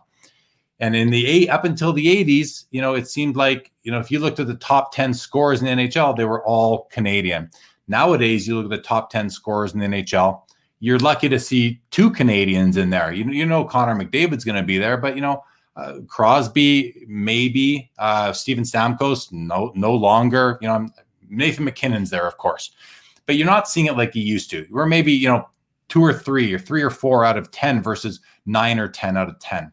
So my question is like from your perspective, is Canada still the number one player producing nation, or is it some or is it another country?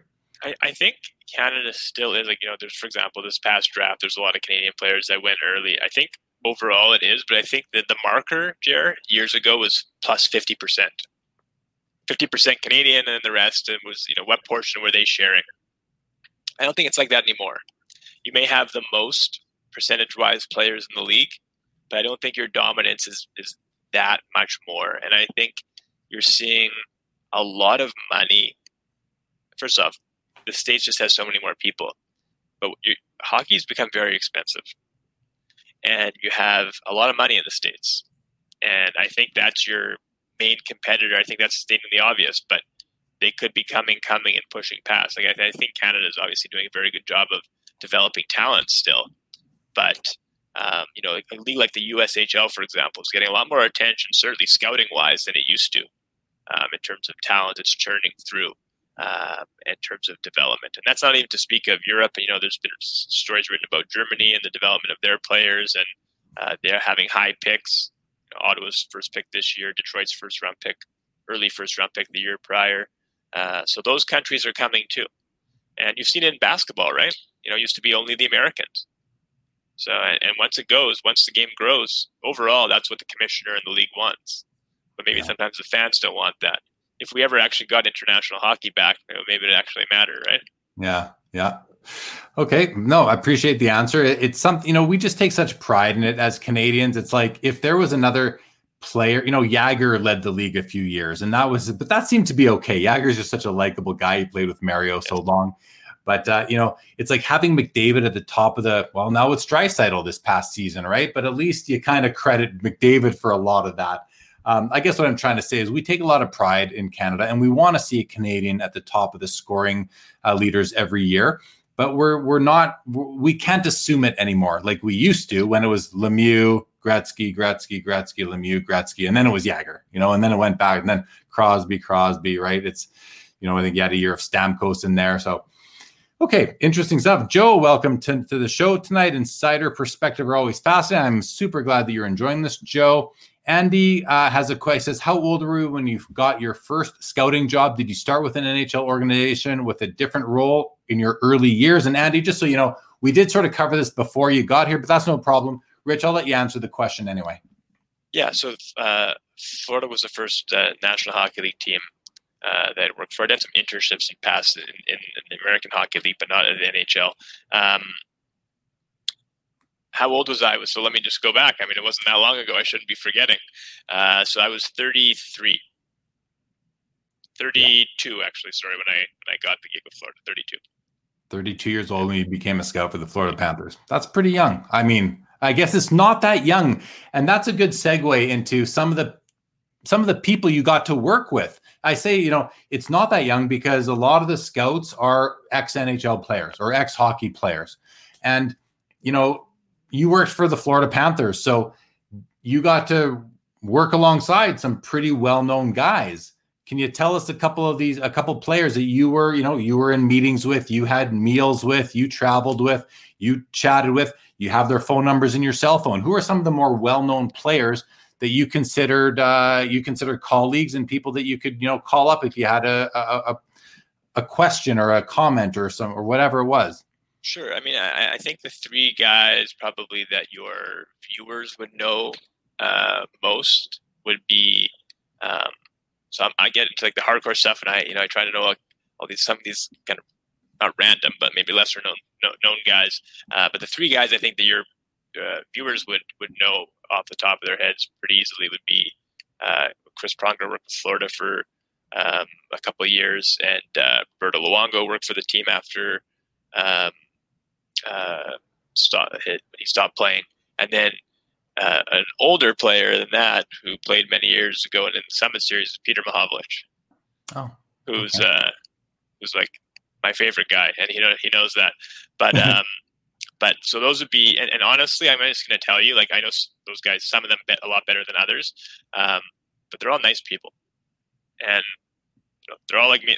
They're all just guys like me and you. Like they're, they're, they're, yeah, sure, they've all scored hundreds of goals or won hundreds of games at the National Hockey League level, and they're not.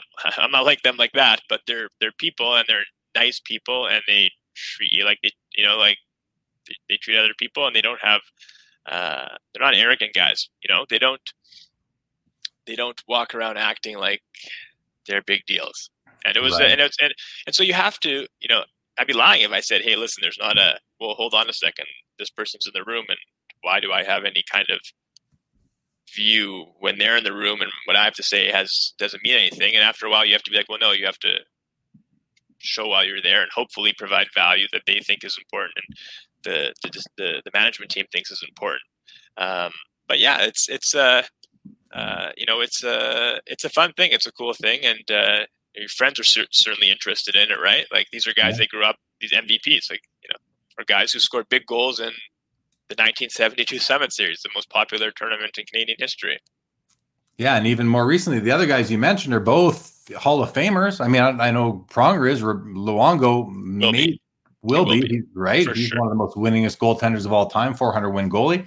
When you've been out with these guys, so have you had meals with them uh, in hotels, restaurants, that kind of thing? Sure. Yeah. Yeah. yeah so when you're when you've had a meal, do you notice the other people in the restaurant that recognize these guys? Are they being asked for autographs?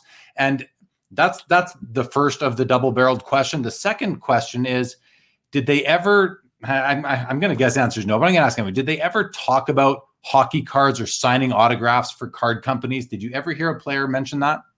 I didn't hear a player mention that, but they were approached. A couple of them that I've, that I've dined with were approached by fans before whether or not just to chat, uh, whether or not to sign a jersey or um, uh, you know a, a, hat or whatever it may be, and then at the draft is where you would get the fans who came with hockey cards and such.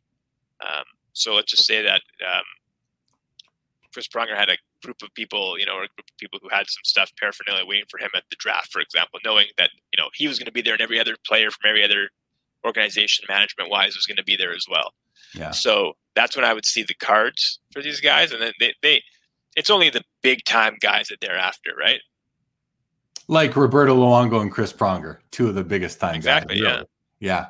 Uh, Paul has an interesting question. Are you able to just watch and enjoy a game now, or do you find you watch it differently? I've thought well, about that a lot. I read that. Uh, Paul, that's a, I, I, I like that question. Uh, I've thought about that a lot. I can watch and enjoy a game because I loved and I, I, love watching games and scouting and doing that. Like I, I love when I'm like it's working, but I love it, so it's not work. Yeah. Um, and you do find yourself watching the game differently. If I'm out with a bunch of buddies or a couple buddies having a beer and more casually watching the game, I can find myself kind of just watching it in a more relaxed way. But if I sit down to watch a game, I don't watch it the way I did before. You know? Yeah, that that's cool. That's yeah. that's interesting, right? And and what's the difference? Or is it are you just watching the details closer? Are you following specific players more often? How how do you watch it differently now? You're doing both. I think you're following specific players, especially because you've been following these players for a long time now, and you're trying to monitor their progress. And as I talked to you about before, have, are they getting better? Are they getting worse? Are they the same? And your mind's spinning, not spinning, but your mind's going, okay, where are they at? And so that's what you're watching um, or I haven't seen this guy in a while. What's his status versus before? You know, it's less so if there's a game on and you've seen both of these teams play, you're still very a bunch of times they're still very focused. But it's more so, oh, that guy or this team. I haven't seen this team in a while. I, I better get up to date because I don't want to be too out of touch with what's going on there. Okay. Makes sense to me. So uh, we're going to go to this question from Billy. He says, Have you ever interacted with a former player, scout, that was given the job title as a retirement bonus from their former organization? And is being a former NHLer beneficial to pro scouting? Yeah, I mean, retirement bonus maybe like I think I mean like more of a, the air quote there in terms of like that's the next gig after playing. Yeah, there are guys like that. They could still be very like I we didn't have that situation well necessarily in our organization, I thought the guys who had stopped playing and started working for the team were super engaged in it. Um, so uh, I don't think they, they, they were they they never took advantage of that. I guess if that's something that, that could be done. Um, is being a former NHL player beneficial to scouting? Yes. I don't have that experience, and so I needed to work from here when those guys were here. So, right. do I think it was beneficial? Absolutely, I do. Uh, do I think it was determinative in terms of my ability to contribute? I didn't feel that way, um, but I would be lying if I said I didn't think it was there was a value to it. Okay, no, it makes sense to me, man. Thank you, thanks, Billy. Hope that uh, answers your question well. So you know, we're going to wrap this up pretty soon, Rich. We, it's been a great discussion. So thanks so much. Any you guys watching out there, if you have any more questions, fire them away. Um, while we wait for more questions to come in, um, I want to ask you, Rich. You know, some player, and we touched on it earlier, but I want to come back to it with some specific players. So you know, we some players take longer to develop than others, and you know, as as collectors, we buy a lot of cards in the rookie season and we can be a very impatient group where if that player doesn't perform that rookie year, those card values will go down. Like the market reacts very quickly, and we could sell for a loss oftentimes. You know, when when do you give up on a player? When is the right time to give up on a player? I got, you know, the guys like Bertuzzi, Joe Thornton, Blake Wheeler, these guys took a while to reach their potential. We're not talking about goaltenders anymore. These guys took a while to reach their potential. And when they did, it was like it was kind of expected for them to reach it, but a lot of people would have been patient, would have sold off their cards, maybe from a organizational perspective, traded the player away. When when do you give up on a on a player like that and just figure, you know what? They came out of junior, they got drafted into the NHL with all this potential, all this hype, all this hope, but it doesn't look like they're getting there. What how, how can we as collectors what advice would you give us in terms of that? I think organizations hold on too long, sometimes like collectors do. okay. Right? Like I, I do. I, I think that organizations don't want to be wrong about a player. And so they hold on to him oftentimes longer than they should because giving up on him might mean giving up on a personality in a relationship that you've developed, might mean admitting you're wrong, might mean being worried about him succeeding elsewhere. Um, and I think that generally serves as a deterrent.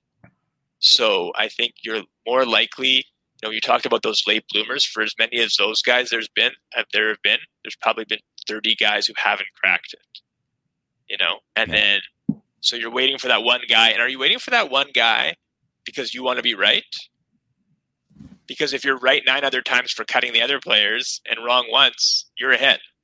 Well, for the, in the hobby, you're you're you're you're hanging on to that player because you don't want to lock in a loss. You know, you might buy a rookie card of a player for a thousand dollars, or you know, I'm talking about a cup rookie there, everybody. But if you're talking about a young guns, you might buy into a player for 150 dollars in his rookie year, and you know, three years later, it, the card is selling for thirty dollars. You know, who comes to mind is Ryan Nugent Hopkins. Not to say he hasn't had a good career, but he hasn't been a perennial league leader like you thought he was after his first year in the league.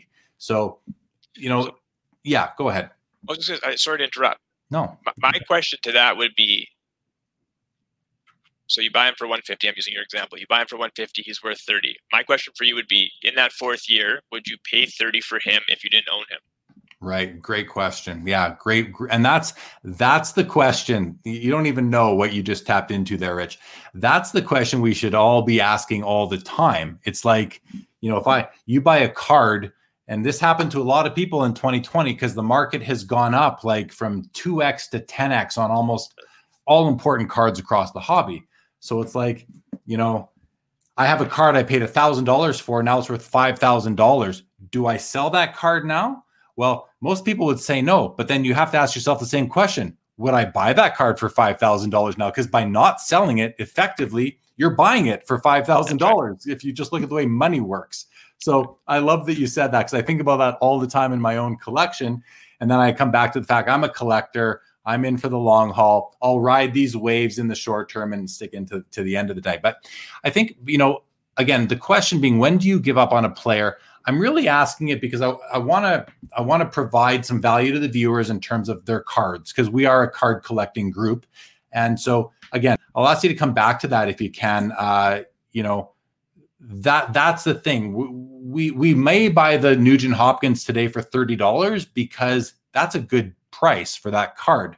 Maybe it's up to forty now because he is a good player, but you know when do you if you if you weren't going to sell the card when when do you sell it? So I think a lot of it is context. It's okay. Is the player getting opportunity, and is the player in oppor- in his opportunity? If he's getting it, performing at a pretty similar, you know, static level for a long period of time. Because you know, you talk about those players, like you want them to be getting better, peaking, getting getting to that peak, and that peak age, you know, whether there's arguments whether it's 24 to 26 or 26 to 20, whatever that you get down, but on that rabbit hole. But the idea being, you know, is your player getting better, and what's the context? So, for example, if you're talking about a player who's not getting opportunity, he could be in a situation where if the coach hasn't changed or the organization hasn't changed, maybe it's just that organization that's an issue. So maybe you don't want to give up on that player. But if it's a player who's played with on three different lines for the past three years, is getting 10, 12, now 15 minutes of ice time, and his output, his ratios are relatively unchanged, I wouldn't try and convince yourself he's going to be something that he hasn't been yet. So let me jump. You know what comes to mind? Eh, my local team, the Calgary Flames, is Sam Bennett, a player that I love watching. I, have seen him change games himself. A couple years ago, a specific game I was at against Colorado, he took a run at one of their defensemen, and the Flames went, came from being down three nothing to winning six to three. But he's a player that hasn't really found a place. They don't even know if he's a center or a winger. It's the weirdest thing, and I think the guy's got a. You know, he was a fourth overall draft pick, I believe, in the Connor McDavid year to me, he's got a lot of potential still, but is he just being mismanaged and or miscoached? So let's talk about him for a second. Just I'm going to go back to what I was just saying. Have they played him at center? Have they played him at wing? Have they played him on the first line? Have they played him on the second line? Have they played him on the third line? Yeah. It's weird because the guy, the guy when he's when he's at his best, he is a a difference maker as a player. You don't hear about him anymore because you know he he hasn't uh, performed like a fourth uh, overall draft pick should. But I think he's done great things. I think he's a great role player. Has he played on the power play? Has he played for different coaches? Like you have a lot of those variables, and the output yeah, kind of answers the question. And I think Jared, another thing is you know the fourth overall pick, the third over. That's another thing in scouting you have to get away from well, that guy was third overall. He's got to be good. Right. Well, or maybe a team just made a bad pick. Not a bad, but maybe the team didn't pick him where he was supposed to go. You know, because you'll see all these articles all the time, redraft from five years ago. It's yeah. totally muddled, right? Every year, yeah. Yeah. So it's it's I think the teams that draft those the teams that draft guys high are the ones who have a harder time getting rid of them because there's so much invest. You know, for example, if it's a guy you drafted with the fourth overall pick, well, that's four years or three years of scouting him. That's three years of development of him. Is trading him admitting that you didn't succeed? Maybe it's not. Maybe it's just trading him because he just didn't work out. But there's so much that goes into it. Whereas the other team isn't married to that. So that goes back to would you buy him at that price? Like if you right. didn't have that relationship with him, would you buy him at that price? Yeah, because if exactly. you wouldn't, then you're overvaluing him. Right. Exactly. No, that that makes that makes a ton of sense. Um, you know, oh, crook, shoot, there was something I wanted to say about Sam Bennett. Just slipped my mind though. Um, oh, it was that you know, with that player in particular, and it happens all the time. You know, all the scouting reports leading into the draft had him pegged as a top five draft pick. You know, okay, Connor McDavid's number one. That's done. But after that, it's like Sam Bennett. I think the Flames felt lucky that they got him at fourth, that he didn't get picked third or second. I think that was the year that the the Canucks took a, a Finnish player, a, like a, a, a name like Puljujarvi, Juolevi, and I think Puljujarvi went. No, maybe it wasn't Puljujarvi, but um, was the, know, yeah, was the year before. I might be confusing years, yeah. but but the point being that you know Sam Bennett was on everybody's list as a top five draft pick that year. So it's kind of is it an, an, an anomaly when a top five draft pick prospect doesn't fit in or make it or turn into what you thought they were going. I mean, it have we've seen it. That might be a silly question. We've seen it throughout the years with first overall picks as well. So I think, you know, is everybody making a mistake or is the player just peaking when they're 18 or 19 years old? Well, that could be it too, and it could be the style of play. I mean, there's there, there's myriad factors in terms in terms of going into that. The other thing is the draft year. You know, third overall or fourth overall in one year doesn't mean you could be as you could be this 12th overall pick the following year. Is it a strong year? Is it a weak year? Right. So that really is is is a, a context dependent as well. That's really tough because how do you know it as a as a collector what a good bad draft year is? I mean, a lot of that is noise. Yeah. if you're comparing to like the market, a lot of it's noise. Like who really knows? You know, the guys who are commenting about the players oftentimes haven't seen them play. Yeah. You know, if I had a dollar for every steal of a pick of the people have told me about and around the league of players they'd never seen play, I'd be a millionaire. right.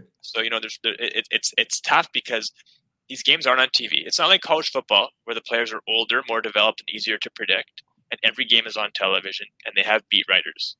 A lot of these teams don't have writers or they're in-house writers. None of the games are on TV and you haven't seen them except for maybe a cup of coffee at a World Juniors. And if you've seen a player at the World Juniors who's going to be drafted, usually only the exceptional players play on those teams, and they don't play that much. Right. Yeah. Okay, let's get to some questions from the crowd. Uh, my man PLJ says, when watching a player, are you thinking more about if you appreciate their style of play personally or more on a team needed uh, basis? Both. Both. Yeah. Because I think – if you appreciate the player's style, you're probably more likely to want to advocate for acquiring him. Hmm. Um, and then you might put an asterisk and say, I know this isn't our need at the moment, but if it becomes our need, this is a player that I would recommend for our club. Um, yeah. Yeah. Great, great answer. Okay. Tiger Jordan says, How much of a handicap is trying to scout by watching a game on TV versus watching live in person? I think it depends on who you ask. I have a hard time doing that. Um, I, I don't think there's no value. I think there's absolutely value in watching it on TV. Better than not watching. but I do, don't think it provides the same experience or value to your club as an in person viewing does. Okay, there you go. Thank you for that. Glock change. this is he put this comment up a few minutes ago uh, when we were talking about when do you give up on a player. He says the Canucks would have given up on Patrik Laine two years ago. Let's talk about Patrik Laine for a second. You know, I, you live in Winnipeg, so you uh, you have some some insights maybe into him. Is this guy going to be a perennial 40 goal scorer, or is he going to go down in history as one of the greatest? Um, what's the video game called again? Which the video game that he's known for playing. It's just escaping. Oh, right I, am terrible at these video games. Yeah. Uh, what's it called? Fortnite. Uh, Is he going to go Fortnite. down as being one of the greatest Fortnite players of all time?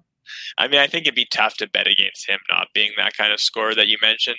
I mean, how old is he now? 22 years old? Yeah. It's tough to say that he's not going to be that guy. I mean, there may be some flaws in the style and things like that that you don't like, or the or the output in other areas. But it's going to be tough to argue against the, the kind of projection that you just mentioned. I wonder if he's going to be like a, an Ovechkin type player who just scores these, you know, cannon of cannons of a goal of goals from the top of the circle within that circle somewhere. And you know, it's like, how do you not?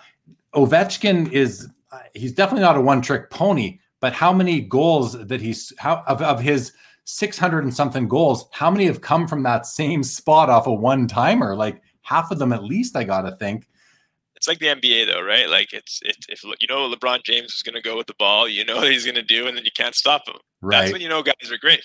Right. There you go. That's another. So I'm I'm hopeful that Patrik Laine can turn into that. And you know, I wonder. There's been a lot of he's been the rumor. Uh, he's been in a lot of trade talk rumors, and I wonder if this would be an example of the Jets giving up on him too early, and then having to watch him become one of the best goal scorers in the league for another team. I mean, they're they're pretty sharp. Like I, I, I always ask, you know, if you're going to say uh, giving up on a guy too early, which is totally valid in, all, in, in that context, text and other context, you're always asking what's coming back. Yeah. In the big picture, what are we looking at? Right? Yeah. Yeah.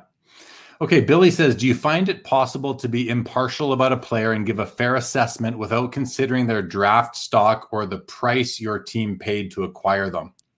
I found it easier as as I got more experience. I found it harder to start. I think that's a really good point, uh, and a really good question.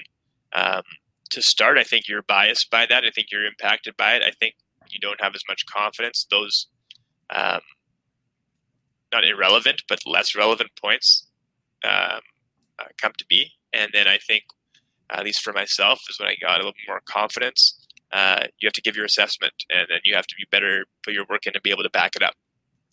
Okay, makes sense to me. Paul says Sam Bennett reminds me of Jake Virtanen. I I completely agree with that, and I I think yeah, watching these guys play, and you know where I live, we see a lot of Vancouver, so I've seen a lot of Jake Virtanen, and they're like the same size. They're just these little uh little they're they're shorter than the average hockey player, but they're just like bulls out there. These guys, they throw their bodies around and they're tough and uh, they're there to they're there to mix things up a bit in the corners. And I, I agree with you on that, Paul.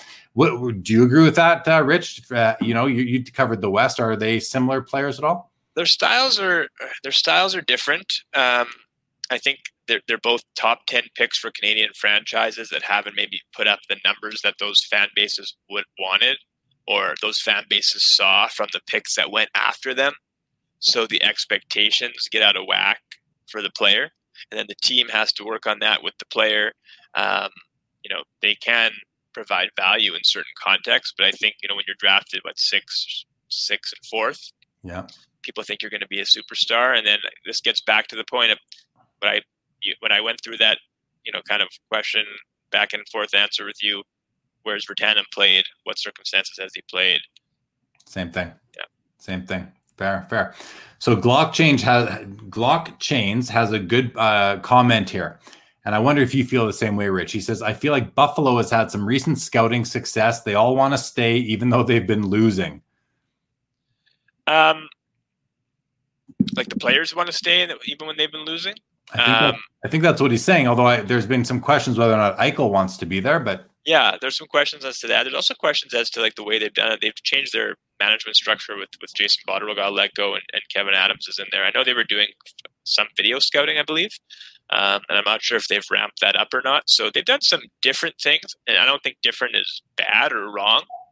Um, but um, I need to look into a little bit more about how they're doing things to be able to kind of identify whether or not it would be I guess success as that's defined. And I know that's of course subjective. Sure. He goes on to to remind us that uh, David Pastrnak and Leon Draisaitl are low picks. Yeah, I mean, my favorite low pick of all time is probably Pavel Datsyuk. I think he was picked like last overall in his draft or something like that. So yeah, like, just Dat- sorry, Datsyuk was a late pick. Uh, Pastrnak was a later pick. Draisaitl was an early pick, but uh, Pastrnak was a uh, what 26th overall pick. And I mean, look at the career he's had. So it's not like you can't find those guys. I know Philadelphia for years did an amazing job. Like off the top of my head, those kind of 10, 15 years ago Philadelphia players, Mike Richards, Jeff Carter, Claude Giroux, Justin Williams. I think all those guys went below 15. Yeah. So I think what, what he means is uh, low in the round, although Paul reminds us that Draisaitl was a third overall pick. So Glock, you might have someone confused there, but uh, thanks for the comment. Certainly appreciate it. Joe says, as collectors, aren't we all sort of taking on the persona of a scout, a GM, and an owner all at once? See, I I think you nailed it there, Joe. We are certainly doing that, and that's one of the reasons why I wanted to bring Richard on because he is a scout and he can perhaps give you know aside from the just the curiosity of what it's like to be a scout and all the really cool insights he's given us tonight. Um, to the extent that we could apply some of his insights to cards, uh, I thought would be really interesting for the show. So, um, but I certainly agree with you, Joe. That's we are. That's what we're doing when we're prospecting and looking for cards. It's easier when you're doing vintage and you know that you're collecting Gordie Howes and Wayne Gretzky's and, and Mario Lemieux and even to the extent of Sidney Crosby's and Connor McDavid's. You know these guys are, are wonderful, you know, generational players. Uh, Billy says, and this is a good question too. You know, some teams have dedicated large amounts of cap space to goaltending, Florida in particular with Bobrovsky. Um, he could turn things around, but how do you feel about dedicating 10 million to that position? I'll pass on the specific question there, if you don't mind, Jared. But um, it is, it has become, it's not as common to dedicate that much to that position. Uh, but you do see teams do it. Um, obviously, as as as uh, the viewers pointing out, you've also just seen Montreal do it, right? Like they brought in Jake Allen. He doesn't mm-hmm. have a cheap contract. Carey Price obviously isn't a, a, cheap contract. You've seen Toronto do it by volume. They've brought in Aaron Dell and Michael Hutchinson to go with Frederik Andersen um, and Jack Campbell. So, you know, some teams do it by volume. Some teams do it by uh, money as part of the cap. That goes to organizational philosophy. Um, and I think every manager is probably different on that.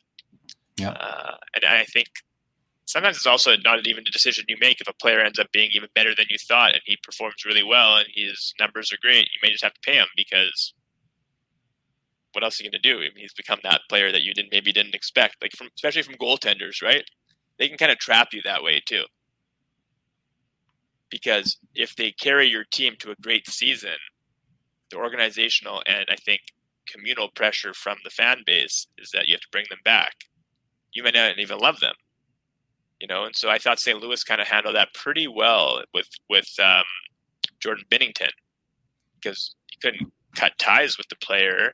Not that they were going to do that necessarily, but did you want to marry him long term? Did you want to have a you know was there a middle ground there that that allowed you to be comfortable along with you know keeping your fan base happy after winning a cup? Yeah. I have a question for you on the Pittsburgh Penguins and their goaltending. So there was the Las Vegas expansion. They figured they're gonna they're gonna give up. They had Matt Murray come in, so they got him to cover. They can now afford to let Fleury go.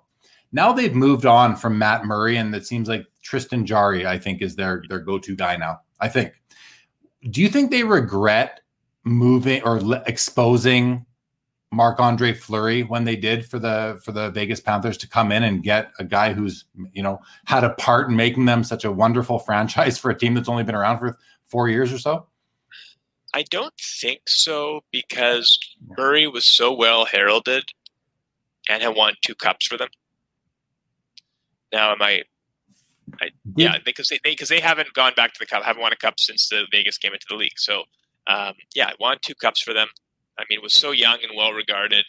It would have been tough to go a different way. And Fleury obviously loved in the dressing room and had a great career there. Won three cups, started you know one cup all the way through against Detroit. Um, but he also was making big money on a team that wanted to spend money elsewhere. Yeah, I mean, I wonder, I wonder about that because you know they they did move on from Murray now, and uh, I wonder if uh, Ottawa just came into a windfall of a, of a great goaltender, or if Murray, you know, you say Murray won them two cups. I'd argue that Sidney Crosby and Evgeny Malkin won Fair. them two cups, Fair. right? Fair. But not argue, just point out. But oh, interesting. Okay, let's keep on going well, here. Quick, quickly, oh, I want to just yep. quickly, I want to get on that because that goes back to the goaltending thing. I mean, look look how unpredictable it is. You know, yeah. you're the top guy suddenly you're you're moved off of and you're overpaid. Happens quick. These guys, Matt Murray's not old. No, for sure, for for sure. And now I wonder if they had to pick between Marc Andre Fleury, Matt Murray, and Tristan Jarry. Obviously, they take Jarry over Murray, but do they take Jarry over Marc Andre Fleury right now? Considering Fleury's much older and all that. I mean, yeah, but so is Crosby and Malkin. Like Fleury might be a better match for that team right now than Tristan Jarry is. But I guess it all comes down to philosophy and how they're balancing winning today with building for the future as well. So Dex Flow says, Love the content, Jeremy. Got my first hockey card today, a BVG 8 Gretzky rookie. Well, congratulations to you, Dex. I'm curious, did you pick up an O-Pee-Chee or a Topps? If you're still there, please let me know in the comments. Would love to know which one you picked up, but congratulations to you. I do believe that's a card that every sports card collector should have in their collection. You know, unless you're just all you do is collect, I don't know, Barry Sanders or something like that. But anyway, you know what I mean. Somewhat, you, it's a card that everybody should have. Um, Glockchain says this is the best hockey podcast I've ever seen for cards. He goes on to say for cards. Well, we'll take that. We'll take that, Glock. I really appreciate that, man. Thank, thank you so much. That that that, that makes me feel really good. Um, PLJ says, do you self-assess two to four, two to five years later on some players that you scouted where they are at versus what you thought they would become? Hundred percent. It's totally part of the job. Totally monitoring how the guys come how, how the guys come along, where you got it wrong, really more than where you got it right. You're gonna get yeah. you're gonna get it wrong awful lot. Also with me, it's just gonna I need to figure out where I got it wrong and then how to get better for the next group coming through. Right. Yeah, makes sense. Okay, that's the end of the questions for now. Paul, oh, sorry, right over here. Paul Cashman points out Chicago won a cup with Niemi, right? And Toews and Kane and Seabrook and Keith and Saad. And I mean, they've had some, uh, I don't know if Saad was the same year Niemi was there, but because they did win a few cups. But uh, good comment, Paul. A uh, couple more questions. Uh, Dex, it's a Topps O-Pee-Chee. O-Pee-Chee cost too much, paid 1.9K. That sounds like a good price to me for a PSA 8 Topps, even. I'm a fan of the Topps rookie more so than I've ever been in my whole life. And I mean, I've been collecting Gretzky rookies since the mid 80s. So um, I, am a big fan of the Topps card. I think it's undervalued uh, compared to, I'm not saying it's worth as much as the O-Pee-Chee, but I think it should be worth more than it is. That's just me. Um, and I will, for full disclosure, I do have one one PS uh, one Topps Gretzky rookie in my collection. Um, Paul Cashman, yeah, hey, I hear you, Paul. I hear you.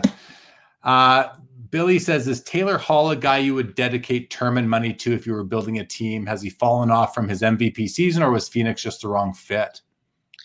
Um, it's tough to dedicate. So, if Taylor Hall would be a guy who so the question, first question I think you want to ask is, do you want to dedicate that much money in term to the wing? He's not going to play center. Um, and then, do you dedicate it to a guy who's had some injury history before? So I, it would be a hard decision, really, to dedicate that much. I wouldn't read too much though into the Arizona uh, situation. He wasn't there for a long time. Um, not sure he had a centerman that really um, complemented his skill set, which is pretty unique skill set uh, in a good, kind of a good and bad way to a degree. Um, so I don't think his struggles in Arizona are going to dictate how he plays, say, in Buffalo this year. Um, but I think that the pandemic and the financial arrangement for the league had an impact on the salary he signed. But I do think that the questions that were raised and the concerns there probably played a factor as well. Do you think that he's better complemented in Buffalo? Yes. Do you think Buffalo is poised to improve? They should. I mean, when, when you add a player like that uh, to your organization, uh, they'll have another year. The coach, they can you know keep coaches around and get some continuity. That's important. They're going to obviously need some goaltending to to make them better, um, uh, to improve their squad. There's some other. Yeah, I, I think I think they should be a, be- a better team this year. What about Ottawa? I mean, they've made some. They seem to be a whole completely different team. How do you think they're going to fare this year? It'll be fun to watch. Uh, well, you know what? Ottawa, I think when we, you know, sometimes you get ahead of yourself. Like I get ahead of myself in terms of like, okay, will they be fun to watch? Will they be fun to watch this year? I don't know about this year. Will they be fun to watch in two years? Yes, I believe so. Yeah, good. Joe says I monitor where I got it wrong with cards too. Yeah, we all do, right, Joe? I mean, it's because we're so obsessed with it that we uh, and passionate about it that we we follow our cards. You know. Um, okay, that that was great, Rich. I mean, I think we I think we can pretty much wrap this up. Um, we have no more questions right now. I'm sure we might get a couple last second stragglers, but I'll just take a second to thanks for joining me. I mean, it's it's obviously great to see you and hang out with you as uh, you know we we obviously grew up together and uh, our family, so that's pretty cool. And uh, but uh, the, this has been a really great, really great episode because you know usually we're talking just about cars, but you bring a really unique perspective to sports to hockey fans and hockey card collectors, and maybe even a little bit to some other sports too, just from the insights you have as a scout. So, thanks so much for your time. Thanks for joining. It's been fun hanging out with you for a couple nights in a row here. Guys, I want to thank everybody else for watching as well, for tuning in. Hit that thumbs up button if you don't mind. Subscribe to the channel if you haven't yet. I got to think most of you have by now. But again, I appreciate all of you. Appreciate all the comments tonight. It's been uh, it's been really great. Um, I wasn't, you know, I knew that this was going to be a bit of a different episode because it's not super card focused, but I was excited about it because one thing, you know, Rich, one thing that the audience I've got feedback is that the the diverse guest list that I've had. This is this is episode 60. Believe it or not. This yeah, this is episode 60 already, which blows my mind. So I'm glad to have you on for sort of an anniversary episode, if you will. So uh, that's great. Um, couple. So we're we're gonna wrap it up, Rich. Um, I'll let you you know, say goodbye, and then we'll have a couple. Uh, we'll just read the uh, the comments that are coming out, uh, coming into the, the the chat right now. Well, I haven't been on you know, an interview or anything like this in a, in a long time, and it's been a it's been great. I've really enjoyed it. You're really good at this, Jared. I got to tell you. Thanks, really. I know that's that's not easy. I'm serious, it's not easy, um, and it's uh, it's been great to catch up as well. And I the questions were awesome, and the comments and everything. It's been a, I've really enjoyed it. Thank you. Yeah, thanks. Uh, I, same here. I really appreciate it. All right, Legion, the round of applause as always. Thanks, Legion. Legion, I got to ask you, is it always seven hands clapping or because it's always a run of them every show? Legion's a, a very loyal viewer. Love having him here. But I'm just curious, Legion, if it's always the same amount of hands. Just curious because I don't count them. The first time I've counted them is tonight. I see seven. Uh, Joe says, high quality guest per usual. Thanks, guys. Thank you, Joe. Glock, AAA guest. We're very lucky. There you go, Rich. Nice compliment. Thank you, Glock. Great to have you. Legion says, very insightful. Thank you. Billy says, where is the Sports Cards Live Pokemon pickups update? Great guest. Nice way to break things up. I'll get to that in a second, Billy. Paul Cashman, good show as always. Thank you, Paul, for joining. Appreciate having you here. And all the viewers out there who are not posting, thanks for watching. Anyone who's going to watch this in reruns or on the on podcast format later, thanks for tuning in. And I'll just let you guys know I do have some things to show. I'm going to just show you guys this right now. So I've got these two boxes that came. Uh, this is the swag box I got from attending the uh, Beckett Industry Summit. And this is something that uh, I haven't opened yet. It just came in yesterday, and I'm going to do a maybe do a sort of special episode with this and crack it and let everybody see what Beckett sent me. I'm hoping there's some good stuff in here. I think there will be. And then um, my guest from Saturday night, uh, Corey Donovan, Yamwax, sent me a Pokemon starter kit. So I'm looking forward to opening this up and seeing what he sent me. I haven't uh, opened it yet. And other than that, I've still got another mail day that I'll probably uh, go through here on the channel uh, in the next little bit here. So without further ado, thanks everybody. Oh, Carlos is there. Carlos, good to see you. Thanks for the uh, feedback. Appreciate it. And thank you, DexFlow, for a I forget what they call them, a, a tip of some sort. But uh, thanks so much. I it's the second one I've ever received, so thank you very much, much appreciated. Anyway, everybody, thanks again for joining. Rich, thank you again, and everybody, we will see you back here on Saturday with Scott Greenberg from StarStock. Good night, everybody. Rich, wait right there. Seeking the truth never gets old. Introducing June's Journey, the free to play mobile game that will immerse you in a thrilling murder mystery. Join June Parker as she uncovers hidden objects and clues to solve her sister's death in a beautifully illustrated world set in the roaring 20s. With new chapters added every week, the excitement never ends. Download June's Journey now on your Android or iOS device or play on PC through Facebook Games.